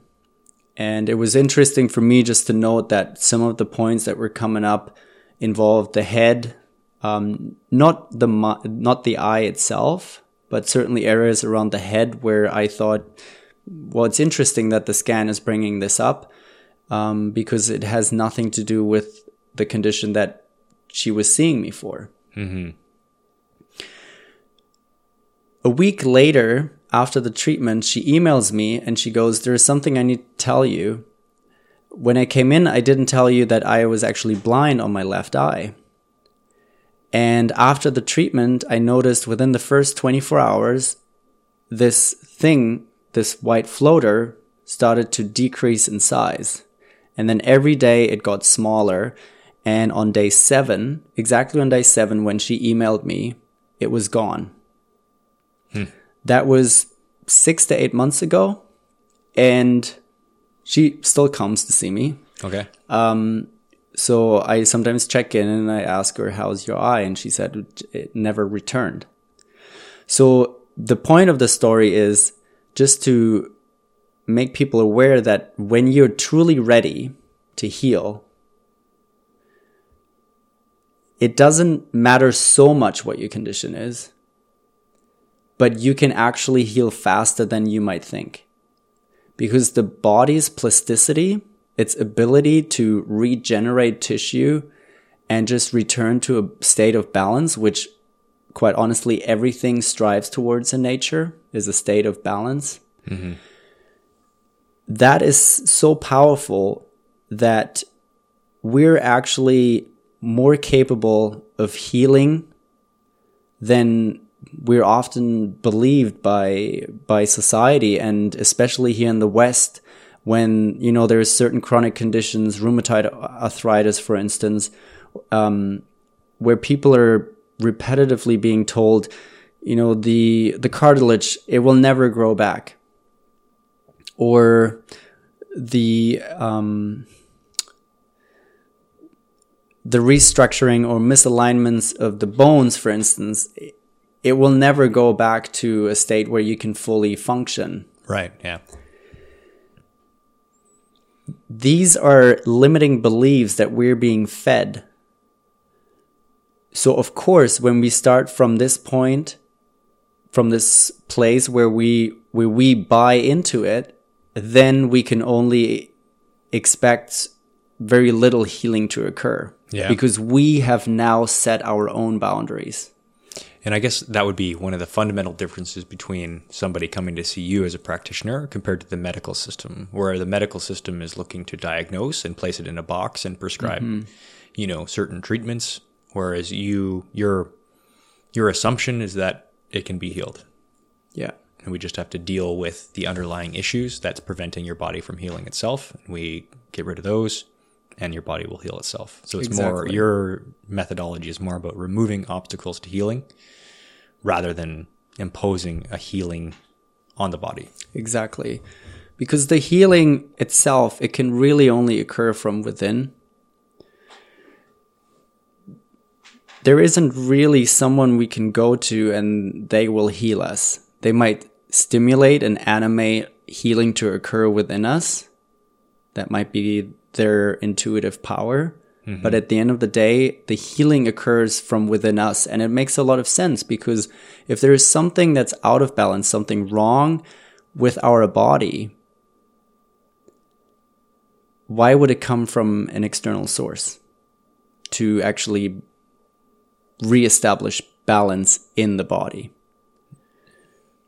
And our body has such an innate intelligence. When we think about it, all the functions and all the tasks that it, it is performing day after day, minute after minute, moment after moment. and then we come along and we go, no, we know better how to how to fix this. Yeah, I actually I had a freaky conversation one day. Uh, I was up uh, at this this kite surfing lake um, with a few of my friends, one of which is an anesthesiologist, and ah, what did I what did I ask him? It's like we're talking about putting people under. And he was talking, I kind of asked him about is it sleep? Like, are you putting somebody to sleep? How do you decide? And he's like, oh, it's not sleep being unconscious and being asleep are different. So if you that's like people who drink and they think like, oh, I just need eight or nine beers and I fall asleep. It's mm-hmm. like that's not falling asleep. You're actually going unconscious. And then maybe you go into sleep at some point in the night, but just because your eyes close, it's not the same. There's different states of consciousness Yeah. aside from just awareness and like self, right? So he's like, we when we put somebody under, under anesthesia, it's not sleep, and it's important to remember that. And I'm like, well, then what is it?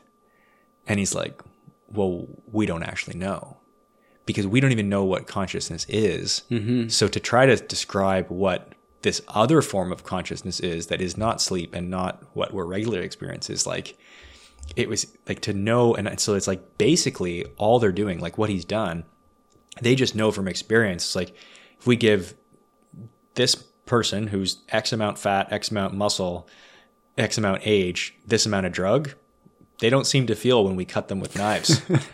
Like they, at least and not even that they don't feel it they don't talk about it after we do it. They don't seem to remember it or they weren't feeling it. Like it's it's remarkable how little we know about as simple as simple as something as simple as anesthesia. So Yeah. I, in that regard i certainly agree with you. Yeah. yeah. Yeah we don't know a lot about what's going on but we, we have some you know obtuse ways we can like um something my my girlfriend says about uh like not my anyway i've heard this before about orthopedic surgeons that it takes a special kind of human being to take a hammer and chisel to the human body mm-hmm.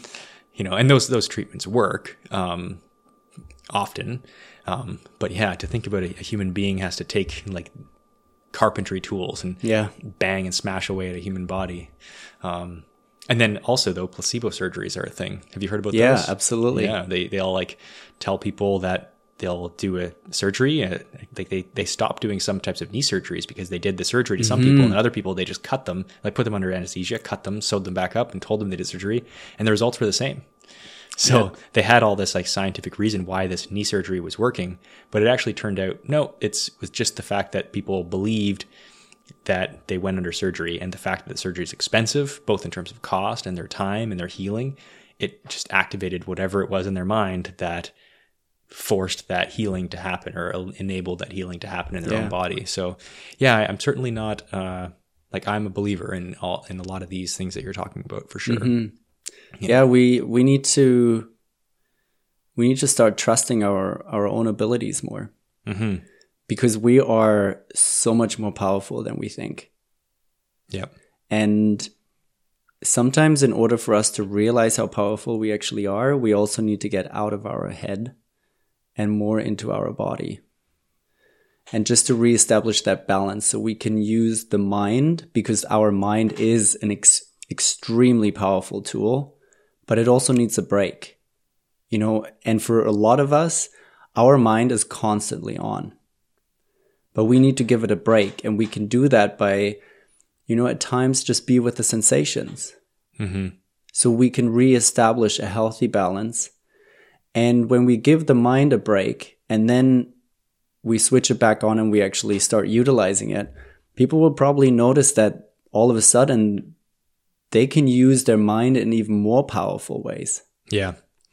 Yeah, I, I like that. And I also, I mean, to bring it back to what we were talking about at the beginning, that's one of the things I respect. Well, I respect that you're coming on and talking critically about your, or allowing your practice to be criticized, especially when you've had so much personal meaning derived from it in terms of your own healing and healing others.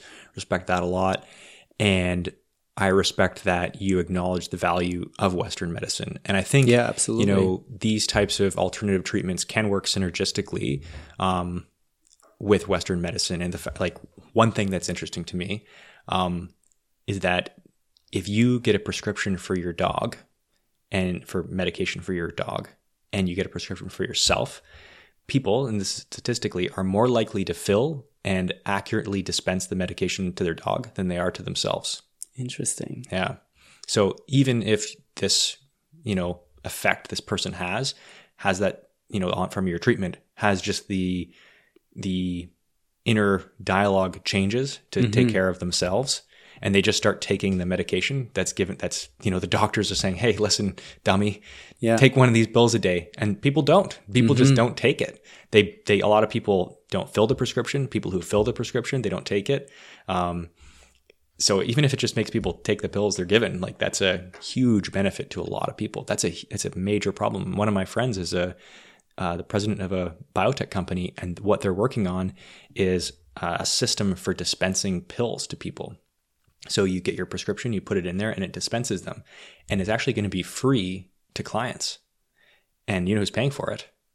The insurance companies and the medical companies because they just don't have the data. They need to know who's actually taking the pills. Okay. Because their their pills are being people are saying they're ineffective, but it's like, well, you're not taking them. Yeah. so this thing that's forcing people to kind of constantly reminding them, saying, "Hey, you missed your dose." Um, that's the big benefit of it to the the insurance companies, the pharmaceutical companies, is they're they want this machine, so it's not actually going to be um, on the backs of the the users of it because mm-hmm. uh, the pharmaceutical companies want to know who's taking their medicine. Interesting, yeah. Yeah, because people just don't. Um, so anyway, I, I, really like that that a bit of the synergistic approach, and I think you you know yeah. you alluded to that at the beginning of our session too. So yeah, absolutely. Yeah. It, I think it's important that we just all come together and, and work together. Mm-hmm. You know, mm-hmm. there is there's so many alternative healing modalities out there, and we we can only learn from them by asking questions about it. You know, approach it from a place of curiosity and then see how or if we can integrate it with with a modality that's already well established. And yeah. by doing so, as you said, synergistically, even allow things to spiral upwards and become even more powerful, more helpful.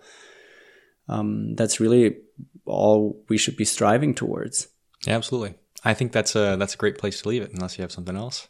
No, I think that's it's it's a beautiful wrap up, and I really appreciate the time here. And as I said before, I really respect where you're coming from, and it's been a great experience for me too to to simply hear your side coming from a camp that I'm not that often exposed to, mm-hmm. because obviously when you are operating at a certain wavelength, there is a tendency that you attract people that are riding the same wave or a very similar sure. wave. So this yeah. has been this has been a really great experience. So thank you so much. Well, thanks for coming on. I really appreciate your time and your your openness. Um, so if people want to look you up, it's just uh, aeon dot health. Yeah, um, exactly. They can get contact you through your website.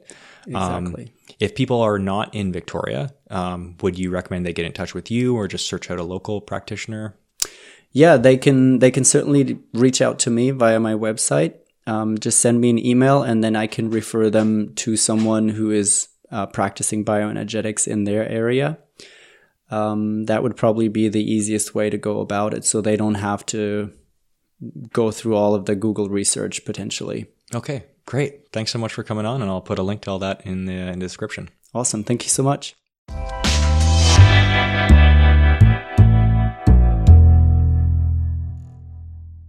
All right. Thanks for listening. I hope you enjoyed that conversation between Maximilian and I.